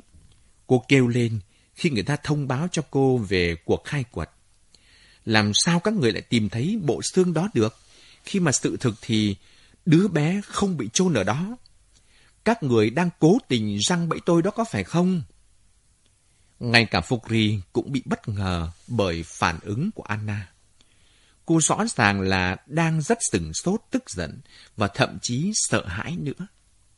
Vậy thì đứa trẻ ở đâu rồi? Anh ta hỏi, nhưng Anna vẫn bướng bỉnh im lặng. Cô được tại ngoại ngay trong ngày hôm đó vì được bảo lãnh và Kurt đã thuê Thomas Quinn, luật sư bào chữa giỏi nhất, đến bảo vệ cho Anna. Một tháng sau, một cuộc họp thẩm tra được tổ chức tại tòa án Stellenbosch. Cuộc thẩm tra diễn ra trong vòng hơn một giờ đồng hồ. Bên Nguyên đưa ra sự việc bằng một giọng lâm ly thống thiết. Queen lại tuyên bố rằng Anna sẽ giữ bí mật những tình tiết của riêng mình cho việc bào chữa sau này. Vụ việc được chuyển cho viện trưởng lý ở Pretoria và người ta quyết định sẽ khởi tố. Phiên tòa sẽ được tổ chức vào ngày 13 tháng 5, 4 tháng sau đó tại Tòa án tối cao thành phố Cape Town. Trong giai đoạn khó khăn này, gia đình Anna bên ngoài tỏ ra là một tập thể đoàn kết, nhưng nội bộ trong nhà lại hết sức xáo động. Simon đã chuyển về sống tại Fontainebleau và kiên trì gạ hỏi Anna xem thực sự đã có chuyện gì xảy ra. Từ trước tới nay, Simon vẫn cứ đinh ninh rằng Anna đã bỏ mặc cho đứa trẻ bị chết nắng. Nhưng câu chuyện của mẹ bề trên đã chứng tỏ rằng nó vẫn còn sống khỏe mạnh ở tháng thứ ba. Giờ thì lại nảy ra một cái sọ người bị nứt toác. Ai đã giết đứa trẻ? Simon cảm thấy phát ốm lên bởi toàn bộ câu chuyện. Và lại, sự việc diễn ra đã quá lâu rồi. Nhìn lại, những việc làm của anh có vẻ như cũng hơi quá đáng. Anh đã cư xử như một người xa lạ. Vì mặc dù anh vẫn nhớ như in những gì mình đã làm, song lại quên hẳn rằng chính sự thất bại thảm hại trong tình dục đã khiến anh hành động như vậy. Acker thì cho rằng mẹ cậu không cố ý giết hại đứa bé. Lần đầu tiên trong đời, cha và con trai tỏ ý bất hòa với nhau. Acker oán giận cha đã ngầm buộc tội mẹ cậu, mà giữa hai cha con đã nổ ra nhiều cuộc cãi vã. Cùng lúc đó, Acker lại cũng cảm thấy mẹ cậu đã thiếu trung thực khi không nói xem chuyện gì đã xảy ra. Cậu thường xuyên quấy rầy mẹ bằng những câu hỏi về vấn đề đó. Kitty cộng thêm vào mớ hỗn loạn ấy bằng những cơn tam bành diễn ra hàng ngày. Chưa bao giờ, chưa một phút nào cô bé lại hình dung ra cảnh mẹ mình làm đau một đứa trẻ nào. Vậy thì tại sao mẹ lại không kể ra cho cả nhà nghe kia chứ? Cô bé lý luận. Sự im lặng bướng bỉnh của mẹ thật là đáng xấu hổ. Ôi, tai tiếng quá, tai tiếng quá, tất cả là do lỗi của mẹ. Kurt chạy tới chạy lui, cố gắng làm một điều gì đó có ích. Anh mời một chuyên gia có tiếng tăm từ Đức sang để xác định ngày tháng của bộ xương đó. Nhưng kết quả lại rất gần với ngày mà Letitia Smile mất tích. Tiếp đó, anh thuê một hãng thám tử tư, lần theo dấu vết của từng gia đình đã làm thuê tại trang trại dòng suối bùn. Nhưng càng tìm thì lại càng thấy vô vọng. Theo gợi ý của Queen, anh thuê một chuyên gia tâm lý học tới để gạn hỏi giả gian nhưng người này cũng chẳng moi thêm được thông tin gì từ ông già đó cả. Mặc dù ông ta vẫn khăng khăng cho rằng Già Gian chẳng hề lẩm cẩm chút nào. Dù có chuyện gì đi chăng nữa thì rồi cũng sẽ giải quyết ổn thỏa cả thôi. Queen nói với Kurt. Chỉ cần Anna nói cho tôi biết. Một khi tôi biết được tôi đang phải đương đầu với cái gì thì tôi mới lập được kế hoạch chứ. Tôi khó chịu với những chuyện bất ngờ lắm, đặc biệt là trong lúc diễn ra phiên tòa. Mới lại, thái độ của cô ấy rất bất lợi, bất lợi hơn bất kỳ một bằng chứng nào khác. Quinn thực sự cáu giận vì thấy khách hàng của mình tỏ ra không hợp tác. Ngày nào ông cũng lớn tiếng đe dọa sẽ không bào chữa cho cô nữa. Còn Anna thì vẫn im lặng. Một buổi sớm, tinh thần của cô suy sụp hoàn toàn. Tất cả mọi người đều nghĩ tôi là kẻ giết người ư. Cô thổn thức với Quinn.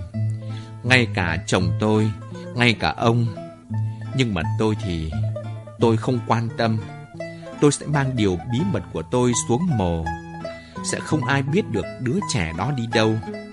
Nhưng tôi thề với ông một điều rằng, Tôi không biết làm sao lại có bộ xương bé tí đó ở dưới ngôi mộ ấy. Nhưng đó chắc chắn không phải là con gái của Sophie.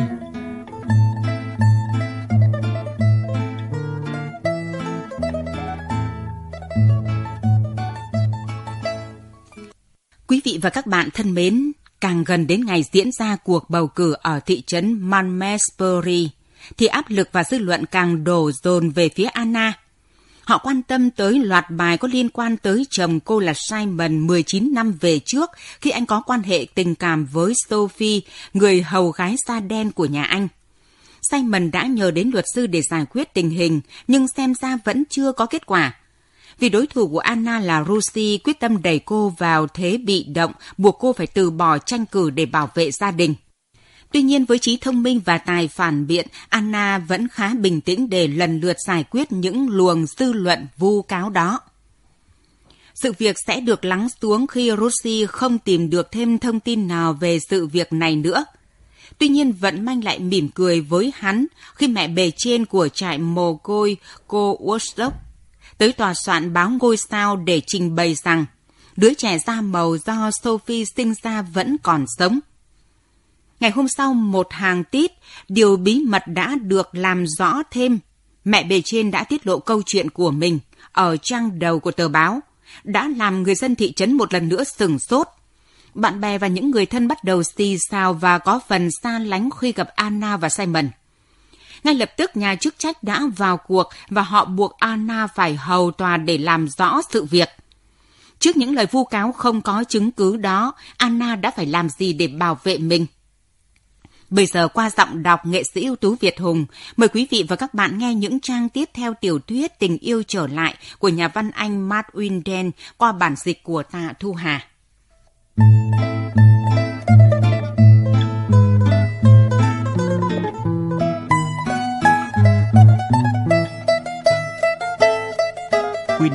người rất giỏi trong việc xét đoán tính cách con người.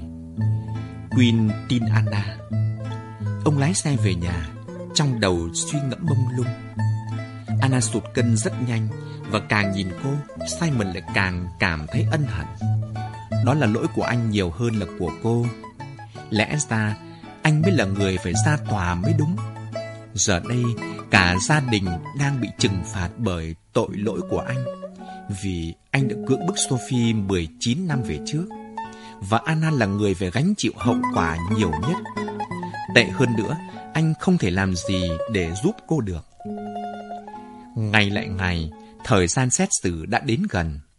Mỗi sáng, mọi người trong gia đình đón chào một ngày mới trong nỗi khiếp sợ. Những cánh tay đẩy dúi vào người cô. Cha xứ đang cầu nguyện, mũ trùm đầu tụt xuống. Một sợi dây thừng đang siết chặt lấy cổ cô. Anna thở dốc và gào lên. Tôi không phải là kẻ giết người. Tôi không giết đứa trẻ. Tôi thề là như vậy. Kitty chính là con gái của Sophie. Nhưng đã quá muộn.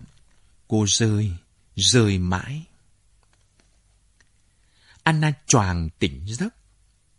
Phải mất tới vài giây, cô mới định thần được rằng đó chỉ là một cơn ác mộng, một cơn ác mộng kinh hoàng. Người cô ướt sũng mồ hôi, Cô ngồi dậy chờ cho cơn khiếp sợ qua đi. Rồi cô nhớ ra rằng hôm nay là ngày phiên tòa bắt đầu xử án. Đó là một thực tế đáng sợ. Liệu giấc mơ kia có phải là điềm báo không nhỉ? Cô tự hỏi trong lúc ra khỏi giường, đi tới bên cửa sổ. Cô kéo rèm ra, dạng đông đã lấp ló sau những ngọn núi. Có lẽ chưa tới bốn giờ, Cô đứng yên ngắm nhìn khung cảnh bến tàu đậu. Có thể là cô đã sai lầm khi nói dối chăng? Nhưng làm sao mà khác được? Cô biết chắc rằng với Viết Nhơ là một đứa trẻ da màu, con gái của một con điếm ngoài bến cảng, Kitty sẽ bị gục ngã. Nó đã quá tự tin, quá kiêu hãnh, và thậm chí cả việc đính hôn của nó với Anton cũng sẽ bị hủy bỏ. Cuộc đời con bé rồi sẽ lụn bại mất thôi. Nhưng làm sao cô có thể đặt sự an toàn của mình lên trên hạnh phúc của Kitty được? Nếu có làm như vậy, cô cũng rất có thể bị bỏ tù vì hành vi xấu xa đồi bại của mình. Không còn cách nào khác, cô quyết định. Thời khắc trôi qua thật chậm chạp. Cô nghe tiếng những người hầu đã đến, rèm cửa được kéo lên, tiếng những cánh cửa mở ra đóng vào sầm sầm. Giá mà được ngủ thiếp đi và không bao giờ tỉnh dậy nữa. Cô vớ lấy chiếc lọ nhỏ đựng thuốc ngủ lắc mạnh. Đủ không nhỉ? Nhưng không, cô sẽ không bao giờ hành động như vậy. Vào lúc 7 giờ rưỡi, cả nhà gặp nhau ở ngoài hành lang. Đó là một sự gặp mặt căng thẳng, gượng ép. Không ai dám nhìn vào mặt Anna.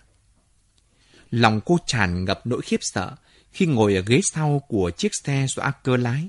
Bên cạnh là Simon và Kitty ngồi trước mặt. Ôi chúa ơi! Cô nghĩ, điều gì sẽ xảy ra khi mình bị nhốt vào một nơi tối tăm không có ánh sáng mặt trời?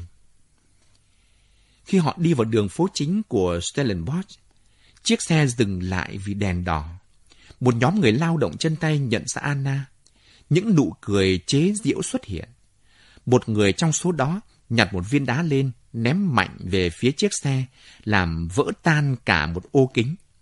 Một đám đông tụ lại và nhốn nháo quanh xe. Kitty hét toáng lên. Thôi đi! Anna gắt lên khi một viên đá khác bay sượt qua mũ. Chiếc xe bắt đầu rung mạnh bởi những bàn tay xô đẩy. Một gã đàn ông còn thò đầu hẳn vào trong xe, và Anna kinh hoàng nhận ra vẻ căm hờn hiện rõ trong ánh mắt của hắn. Simon mở tung cửa xe, nhảy xuống. Anh tóm lấy hai người đàn ông gần nhất, đập mạnh đầu họ vào nhau. Vài giây sau, Anna đã thấy hai cha con, Simon và Acker, lưng xoay lại với nhau, đầu cao vượt khỏi đám đông, đang đánh đông dẹp bắc. Acker túm lấy vạt áo của những người kia, nhấc bổng họ lên, ném ra xa. Trước đây Anna chưa bao giờ trông thấy thằng bé đánh nhau với ai cả. Nhưng xem ra nó làm việc đó có vẻ rất thạo. Đám đông nhanh chóng được giải tán. Chúng ta cần phải cứng rắn lên mới được. Anker nói trong khi khởi động lại máy. Mái tóc của cậu rối bù lên, một tay áo rách toạc, còn Simon thì đang sửa sang lại cổ áo. Cờ, cờ lắm. Anh nói ngắn gọn. Bố nghĩ đây là một ngày hội hay sao thế? Kitty rền rĩ khi họ đã tới gần tòa nhà xử án. Còn tới hơn một tiếng nữa phiên tòa mới bắt đầu. Nhưng một đám đông đã tụ tập lại trước cổng và Anna nhận ra rất nhiều gương mặt quen thuộc ở Stellenbosch. Tới 8 giờ rưỡi thì phòng xử án đóng cửa. Đám đông tràn ra ngoài vỉa hè. Gia đình nhà Smith ngồi ở hàng ghế đầu bên cạnh Thomas Quinn. Gương mặt của họ tái xanh vì sợ hãi. Simon nhìn chòng chọc xuống sàn nhà. Những đứa con của anh thì tỏ ra đau đớn tột độ. Phiên tòa bắt đầu vào lúc 9 giờ sáng, ngày 13 tháng 5 năm 1957. Quan tòa là ngài Cornelius lần một vị luật sư béo tròn và nghiêm khắc. Ủy viên công tố là ngài Louis Bester. Rõ ràng là luật sư bào chữa ông Quinn không muốn có một nhà cải cách nào xuất hiện trong bồi thẩm đoàn. Bởi vì ông đang phải bác đơn của hai người đàn bà. Một là thành viên cao tuổi nhất của hội bảo trợ trẻ em, và một là người nổi tiếng với tư cách mẹ nuôi của nhiều đứa trẻ côi cút. Ông phải đi một chặng đường dài để lựa chọn nhiều tới mức có thể những thành viên bồi thẩm đoàn buộc phe cánh hữu, đặc biệt là những vị không có con cái. Nhờ có bồi thẩm đoàn là những người được lựa chọn kỹ càng, hệ thống lập luận của ông trở nên rõ ràng hơn. Ông sẽ tập trung vào hoàn cảnh khó khăn của Anna lúc xảy ra vụ án. Mở đầu phiên tòa, ông Bester đưa ra một bản miêu tả rõ ràng và dễ hiểu về những sự việc được biết là đã xảy ra trong tấn thảm kịch 18 năm về trước và đề nghị không hề thiên vị mức án cao nhất là tử hình. Ông ủy viên công tố thuật lại một cách tỉ mỉ rằng Sophie Jasmine đã bỏ đứa con gái đau yếu của mình là Letty Jasmine ở lại với Anna van Ottenberg Smith bởi vì cô ta nghĩ rằng đứa bé sẽ chết. Và khi quay lại để gặp đứa trẻ thì cô ta được chỉ ra chỗ mà người ta cam đoan với cô rằng đã chôn Letty ở đó. Có một lý do xác đáng để tin rằng đứa trẻ đã chết. Đó là bản tường trình của ông bác sĩ trong làng chỉ ra rằng đứa trẻ có rất ít cơ hội để sống sót. Suốt 18 năm dòng, Sophie đã bị thuyết phục rằng con gái của mình đã chết vì những nguyên nhân tự nhiên. Rồi William Rose, tổng biên tập tờ báo ngôi sao Stellenbosch, đã bắt đầu một chiến dịch truy tìm đứa trẻ mất tích. Nhân đó, một vài sự kiện đã được đưa ra ánh sáng. Điều rõ ràng nhất là đứa trẻ đã sống được qua giai đoạn trứng nước và mẹ bề trên đã trông thấy nó khi nó được 3 tháng tuổi. Tới lúc này thì Anna Smith đưa ra hàng loạt những lời khai hết sức mâu thuẫn. Cuối cùng, cảnh sát đã mở cuộc điều tra, khai quật ngôi mộ và tìm thấy một bộ xương người với một cái sọ bị nứt. Thế nhưng, Bester hơi cao giọng.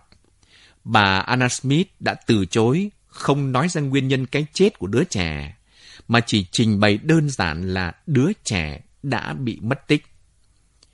Theo lời khai có tuyên thệ của mẹ bề trên, thì đứa trẻ vẫn còn sống, phát triển khỏe mạnh ở tháng tuổi thứ ba. Do đó, lời khai của bà Anna rằng đứa trẻ bị chết đói hoặc vì nắng gì gì đó, ngay sau khi bị bỏ rơi là không được chấp nhận. Không nghi ngờ gì nữa, ông ta tiếp tục. Anna đã phạm tội giết người. Chứng cớ đã chỉ ra rằng khi phải đối mặt với một thực tế khó chịu rằng đứa trẻ là một bằng chứng về sự vô đạo đức và lòng không trung thủy của chồng mình, bà ta đã quyết định giết hại nó. Do vậy, phiên tòa này được tổ chức ra nhằm làm rõ sự thực và xét xử kẻ có tội.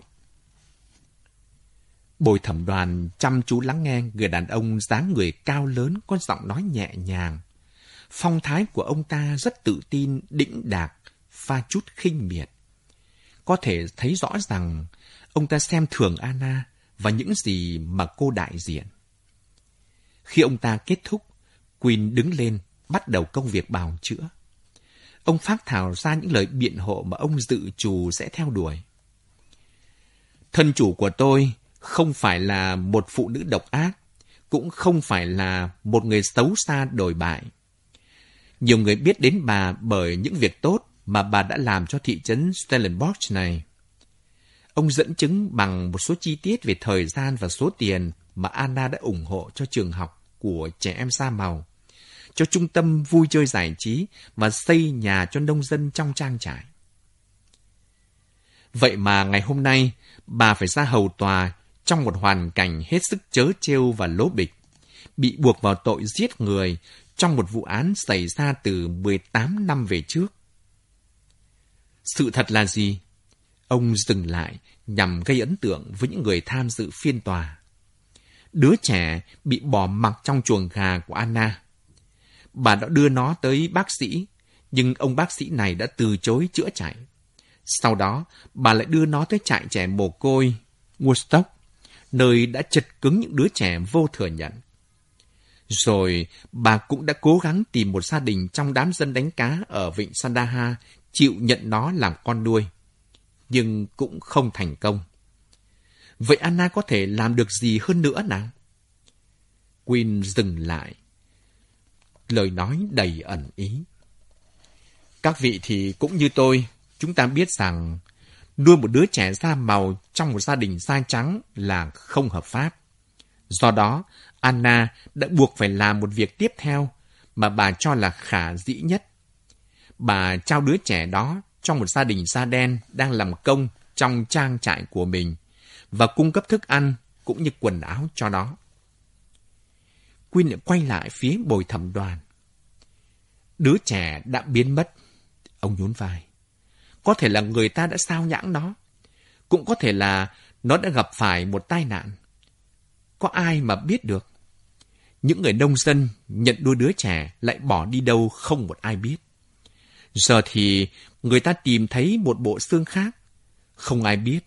Anna lại càng không biết. Đổ lỗi cho bà ấy về việc đã cho đứa trẻ đi là một điều lố bịch. Lại càng vô lý hơn khi buộc cho bà tội giết người. Anna van Attenberg-Smith là một người phụ nữ có bản chất đôn hậu, không thể chê vào đâu được. Giọng của ông lúc này nghe thật là lâm ly thống thiết. Vậy mà chỉ một lời nói của một người đàn bà nào đó, cùng với một chiến dịch bẩn thỉu của một tờ báo địa phương chống lại Anna nhằm phục vụ mục đích chính trị, đã đẩy người phụ nữ đôn hậu ấy tới một tình thế đau khổ đến giường này. Các vị, các vị có muốn bảo vệ cho cô ấy không? Ông nói tiếp với căn phòng xử án đang im lặng như tờ. Một số sẽ nói có, số khác sẽ nói không. Đó là do quan điểm riêng của từng người. Nhưng Anna không bắt buộc phải nuôi đứa trẻ ấy. Đó không phải là con đẻ của bà. Bà không chấp nhận nó và cũng không muốn có nó. Khi đứa trẻ bị chết do một tai nạn nào đó hoặc do sự sao nhãng của gia đình nông dân đã nhận nuôi nó, thì Anna chẳng có nghĩa vụ phải chịu một chút trách nhiệm nào cả. Cũng giống như khi các vị đi qua một góc phố, trông thấy một cậu bé con đang run lên vì lạnh, mà chỉ có mấy tờ báo cuốn quanh người. Xong các vị lại nhìn đi chỗ khác. Hoặc là khi chúng ta gặp những đứa trẻ bị bỏ rơi, nằm ngủ lăn lóc trên vỉa hè, nhưng lại bỏ mặc chúng và vội vã trở về căn nhà ấm áp của mình. Nếu chỉ vì thế mà Anna bị kết tội giết người, thì tất cả chúng ta đều là những kẻ giết người. Quỳnh kết thúc với một vẻ mặt nghiêm nghị, và trong một lúc thật lâu, căn phòng chìm trong im lặng. Rồi những tiếng rì rầm bàn tán bắt đầu rộ lên khắp phòng. Đó là một màn độc thoại tuyệt vời. Nhưng liệu nó có phải là một chiến thuật hay không nhỉ? Kurt tự hỏi. Chen xuống hàng ghế cuối cùng, anh chăm chú theo dõi phản ứng của công chúng. Rõ ràng trong đầu mọi người lúc này chỉ có một câu hỏi. Cô ấy đã giết đứa trẻ bằng cách nào? Hầu như không có một người đàn ông nào hay đàn bà nào trong phòng xử án này lại không đọc những bài xã luận chết người trên tờ Ngôi sao Stellenbosch. Và chẳng có ai lại không tin rằng Anna không cố tình gây ra cái chết của đứa trẻ nọ. Kurt mím chặt môi lại, tự dưng anh thấy ân hận vì đã chọn Queen làm luật sư bào chữa. Nhân chứng buộc tội chính của bên Nguyên trong phiên tòa này là Sophie Jasmine. Cô ta đang được giữ trong phòng bảo vệ, nơi mà tất cả mọi người đều thừa hiểu rằng người ta đang cố sức làm cho cô ta tỉnh rượu. Hai bàn tay cô ta run bắn, khắp người vã đầy mồ hôi. Những tiếng thì thầm lại rộ lên khắp phòng khi Sophie được dẫn ra. Viên thư ký kêu to đề nghị mọi người im lặng. Bester chẳng để mất nhiều thời gian, vào đề luôn. Ông ta chỉ vào Simon và hỏi, Người đàn ông này có phải là cha đứa con đã chết của cô không? Vâng, cô ta trả lời. Mọi người lại ồ lên với vẻ thích thú, cho tới khi viên thư ký vất vả lắm mới lấy lại được trật tự. Hãy kể cho chúng tôi nghe chính xác về những sự việc đã xảy ra đi. Bester tiếp tục, bắt đầu từ những tình tiết đầu tiên. Với một nỗ lực lớn, Sophie miêu tả về đoạn đời dài dằng dặc sống cùng với mẹ của Simon. Một người đàn bà hiền hậu không bao giờ quên ban cho cô những mẩu bánh mì quyệt mứt và những cốc sữa to hàng đêm khi cô trở về sau một ngày lẽo đẽo đi theo bầy gà Tây để lượm trứng từ những chiếc ổ bí mật của chúng. Sau khi bà chết, chẳng còn ai cho cô bánh mì và mứt nữa. Chỉ có già San là người duy nhất đã chia sẻ những bữa ngô đạm bạc của mình cho cô. Cuối cùng, cô quyết định đi lên thành phố để kiếm lấy một việc làm. Cô đã nài nỉ xin ông chủ trẻ cho cô đi nhờ xe một đoạn. Cô miêu tả vụ cưỡng bức ở dọc đường bằng những lời lẽ hết sức rõ ràng, khiến không một ai có thể nghi ngờ sự thực trong đó. Rồi Sophie miêu tả tiếp việc cô đã mặc lại quần áo ra sao và đi nhờ được một lái xe khác như thế nào. Ra tới phố, cô kiếm được một chân hầu gái, nhưng lại nhanh chóng bị sa thải bởi cô đã có mang và cái thai đã ngày một lớn dần. Sau đó, cô gặp một người đàn ông trong một quán bar gần bến cảng và người này đã đồng ý nuôi cô cho tới ngày đứa trẻ ra đời. Nhưng đổi lại, cô phải tham gia vào các phi vụ làm ăn của gã. Sophie, cô hãy kể cho tòa nghe xem chuyện gì đã xảy ra khi cô quay trở lại trang trại cùng với đứa trẻ. Bà ấy kia! Sophie chỉ vào mặt Anna. Mặt bà ta trắng bệch ra khi mà tôi cho bà ta xem mái tóc của đứa bé. Lúc đó tôi còn cứ tưởng là bà ta sẽ ngất xỉu đi kia. Cô ta dừng lại và sau đó nói thêm. Tôi đã để đứa bé lại trong chuồng gà trong lúc bà ta đi vào làng. Sophie nhìn chằm chằm vào bồi thẩm đoàn với vẻ ngờ vực. Rồi cô ta lại nói tiếp. Sau đó, khi tôi quay trở lại để đón con đi, thì bà ta bảo với tôi rằng đứa bé đã chết. Cô ta lại giơ tay chỉ thẳng vào Anna, khuôn mặt rúm lại trong một cơn giận dữ điên cuồng. Tôi có cảm giác là bà ta nói dối, nhưng già san đã chỉ cho tôi thấy chỗ họ chôn đứa trẻ.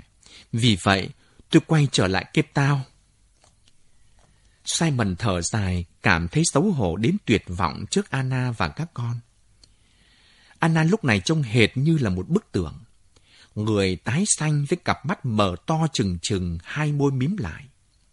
Đột nhiên, anh như chợt hiểu ra tất cả. Sự bình tĩnh lạnh lùng kia, vẻ cứng rắn ấy, tất cả chỉ là một chiếc mặt nạ che đậy nỗi khiếp sợ đang dâng đầy trong lòng cô ấy. Queen đứng dậy và bắt đầu chất vấn nhân chứng. Tại sao cô lại bỏ đứa trẻ lại trong chuồng gà Sophie? Chất giọng nhẹ nhàng và phong thái điềm đạm của ông làm dịu đi nỗi sợ hãi của cô ta và một phần sự hung hăng trong lòng cô ta chợt lắng xuống. Nó sắp chết, cô ta công nhận. Tôi thì không có sữa, chẳng có tiền. Giọng cô ta trầm xuống. Cô ta đưa mắt nhìn về phía bồi thẩm đoàn, nhưng những khuôn mặt ở đó dường như không có cảm giác. Những người da trắng, ấy, họ thông minh lắm. Cô ta rền rĩ. Họ có thuốc. Tôi nghĩ rằng bà ta sẽ cứu nó. Nhưng bà ta đã không muốn cho đứa con của tôi được sống. Cô ta lại bật lên khóc nức nở. Khi cơn xúc động của cô ta đã dịu lại, Queen hỏi tiếp. Cô có một cuộc sống khó khăn lắm có phải không, cô Sophie? Khó khăn khủng khiếp. Sophie gật đầu. Cô đã sinh được bao nhiêu đứa con cả thầy? Mắt cô ta nheo lại. Chỉ một đứa mà thôi. Cô ta đáp. Thôi nào Sophie, tôi đã có trong tay một vài tờ giấy khai sinh đấy. Ông mở tập hồ sơ của mình ra và lục lọi trong đó. Daniel này, Gina này. Chỉ có một, đứa mà tôi yêu nhất thôi. Cô ta nói nhanh. Nhưng ngoài đứa đầu tiên ấy ra, tôi còn có thêm ba đứa nữa. Tôi có tài liệu về bốn đứa trẻ ở đây. Những đứa trẻ được chính cô đem đi khai sinh này. Sophie lôi từ trong túi ra một chiếc khăn bẩn thỉu. Cô ta lau mặt vào đó. Bốn à, tôi cũng chẳng nhớ nữa. Tôi thì tôi không ngạc nhiên đâu Sophie. Nhiều năm đã trôi qua rồi mà. Hãy nói cho tôi biết, trong năm đứa con của cô, bao nhiêu đứa còn sống cho tới ngày hôm nay? Chỉ có hai đứa. Hai đứa thôi mà. Cô ta giận dữ đáp. Tôi tin rằng cô đã cho chúng đi làm con nuôi kể từ khi chúng còn ẵm ngửa. Có đúng vậy không? Tôi, tôi chẳng hiểu tại sao mà ông lại cứ hỏi tôi những câu hỏi mà dường như ông còn biết rõ câu trả lời hơn là con mụ Sophie già nua tội nghiệp này kia chứ. Cô ta rên lên. Sophie, cô hãy trả lời những câu hỏi người ta đặt ra cho cô. Vị quan tòa nghiêm nghị nói. Cô ta nhún vai tức tối. Cô cho chúng đi lúc chúng được mấy tuổi hả Sophie? Tôi thì tôi không nhớ. Chúng còn rất bé, mà thời gian thì đã quá lâu rồi. Hai tháng tuổi hay sáu tháng tuổi? Queen vẫn kiên trì hỏi tiếp. Hai tháng. Cô ta trả lời. Không, không phải vậy đâu, Sophie ạ. Một đứa được cho đi làm con nuôi lúc nó một tuổi sau khi được chữa khỏi vết bỏng độ 2 trong một bệnh viện nhi. Còn đứa kia, cô bị tòa án tước quyền nuôi nó khi nó còn đỏ hòn, cũng trong thời gian đó. Tôi, tôi không nhớ. Cô ta lẩm bẩm. Nào, bây giờ chúng ta hãy nói về Daniel Jasmine, đứa con trai duy nhất đã chết của cô đi. Nó được mấy tuổi khi nó chết nhỉ? Chỉ là, chỉ là vài tháng. Cô ta giận dữ kêu lên. Nó bị ngã. Không phải, cô lại trả lời sai rồi. Nó chết vì bệnh viêm phổi lúc vừa tròn một tuổi. Sophie bắt đầu cào nhào trong miệng, nhưng Queen thì vẫn không hề tỏ ra nao đúng. Hãy nói cho tôi biết đi, Sophie. Hiếm khi mà một người mẹ bị cạn sữa ngay sau khi sinh con lắm có phải không? Đặc biệt là một phụ nữ khỏe mạnh như cô. Tôi cho rằng đứa trẻ phải được gần 2-3 tháng tuổi rồi, khi cô bỏ rơi nó lại chuồng gà của cô Van Uttenberg Smith. Bester phản đối gay gắt với người phụ tá của mình rằng Queen đang gần như biến Sophie thành nhân chứng của chính ông. Queen dồn dập tra hỏi Sophie trong suốt một tiếng đồng hồ tiếp theo. Và cho tới khi ông ta kết thúc thì chẳng còn ai trong bồi thẩm đoàn tin vào lời tuyên bố của Sophie rằng con gái của cô ta, Letty, chỉ mới vài ngày tuổi bị bỏ rơi trong chuồng gà của Anna nữa. Cuối cùng, Sophie gục xuống trong một cơn khóc nức nở. Tôi đã kết thúc việc thẩm vấn nhân chứng, thưa quý tòa, Quyên nói, và Bester cho phép Sophie rút lui. Tiếp theo, Bester cho gọi mẹ bề trên ra và yêu cầu bà ngồi với chiếc ghế của nhân chứng. Bà bình thản thuật lại với tòa về chuyến viếng thăm của Anna, cùng với một đứa bé gái nhỏ mà Anna muốn gửi vào trại trẻ của bà. Nhưng cuối cùng, cô ta đã vồ lấy đứa trẻ, bế lên khỏi cũi và bỏ chạy một mạch. Thẩm vấn mẹ bề trên, Quyên đưa ra một chi tiết là đứa trẻ đã được ủ ấm khỏi cái rét cắt da cắt thịt lúc đó. Nói cách khác, ông hỏi, người bị kiện hôm nay có thừa cơ hội để bỏ mặc cho đứa trẻ chết một cách tự nhiên mà không cần phạm tội hay không? Tôi cho là cô ta rất yêu trẻ. Mẹ bề trên trả lời. Có lẽ cô ta không thể buộc mình phải xa đứa bé đó được. À, bà đã tuyên bố rằng đứa trẻ lúc đó ít nhất được 3 tháng tuổi. Quyên tiếp tục. Và bà cũng tuyên bố rằng nó được ủ kỹ trong một ngày gió lớn. Ông dừng lại và chăm chú nhìn vào mặt bà. Tôi đặt vấn đề đó ra với bà là bởi vì khó có ai kể cả một bác sĩ lại có thể đoán chính xác tuổi của một đứa trẻ sơ sinh đang được ủ ấm trong một đống chăn bông.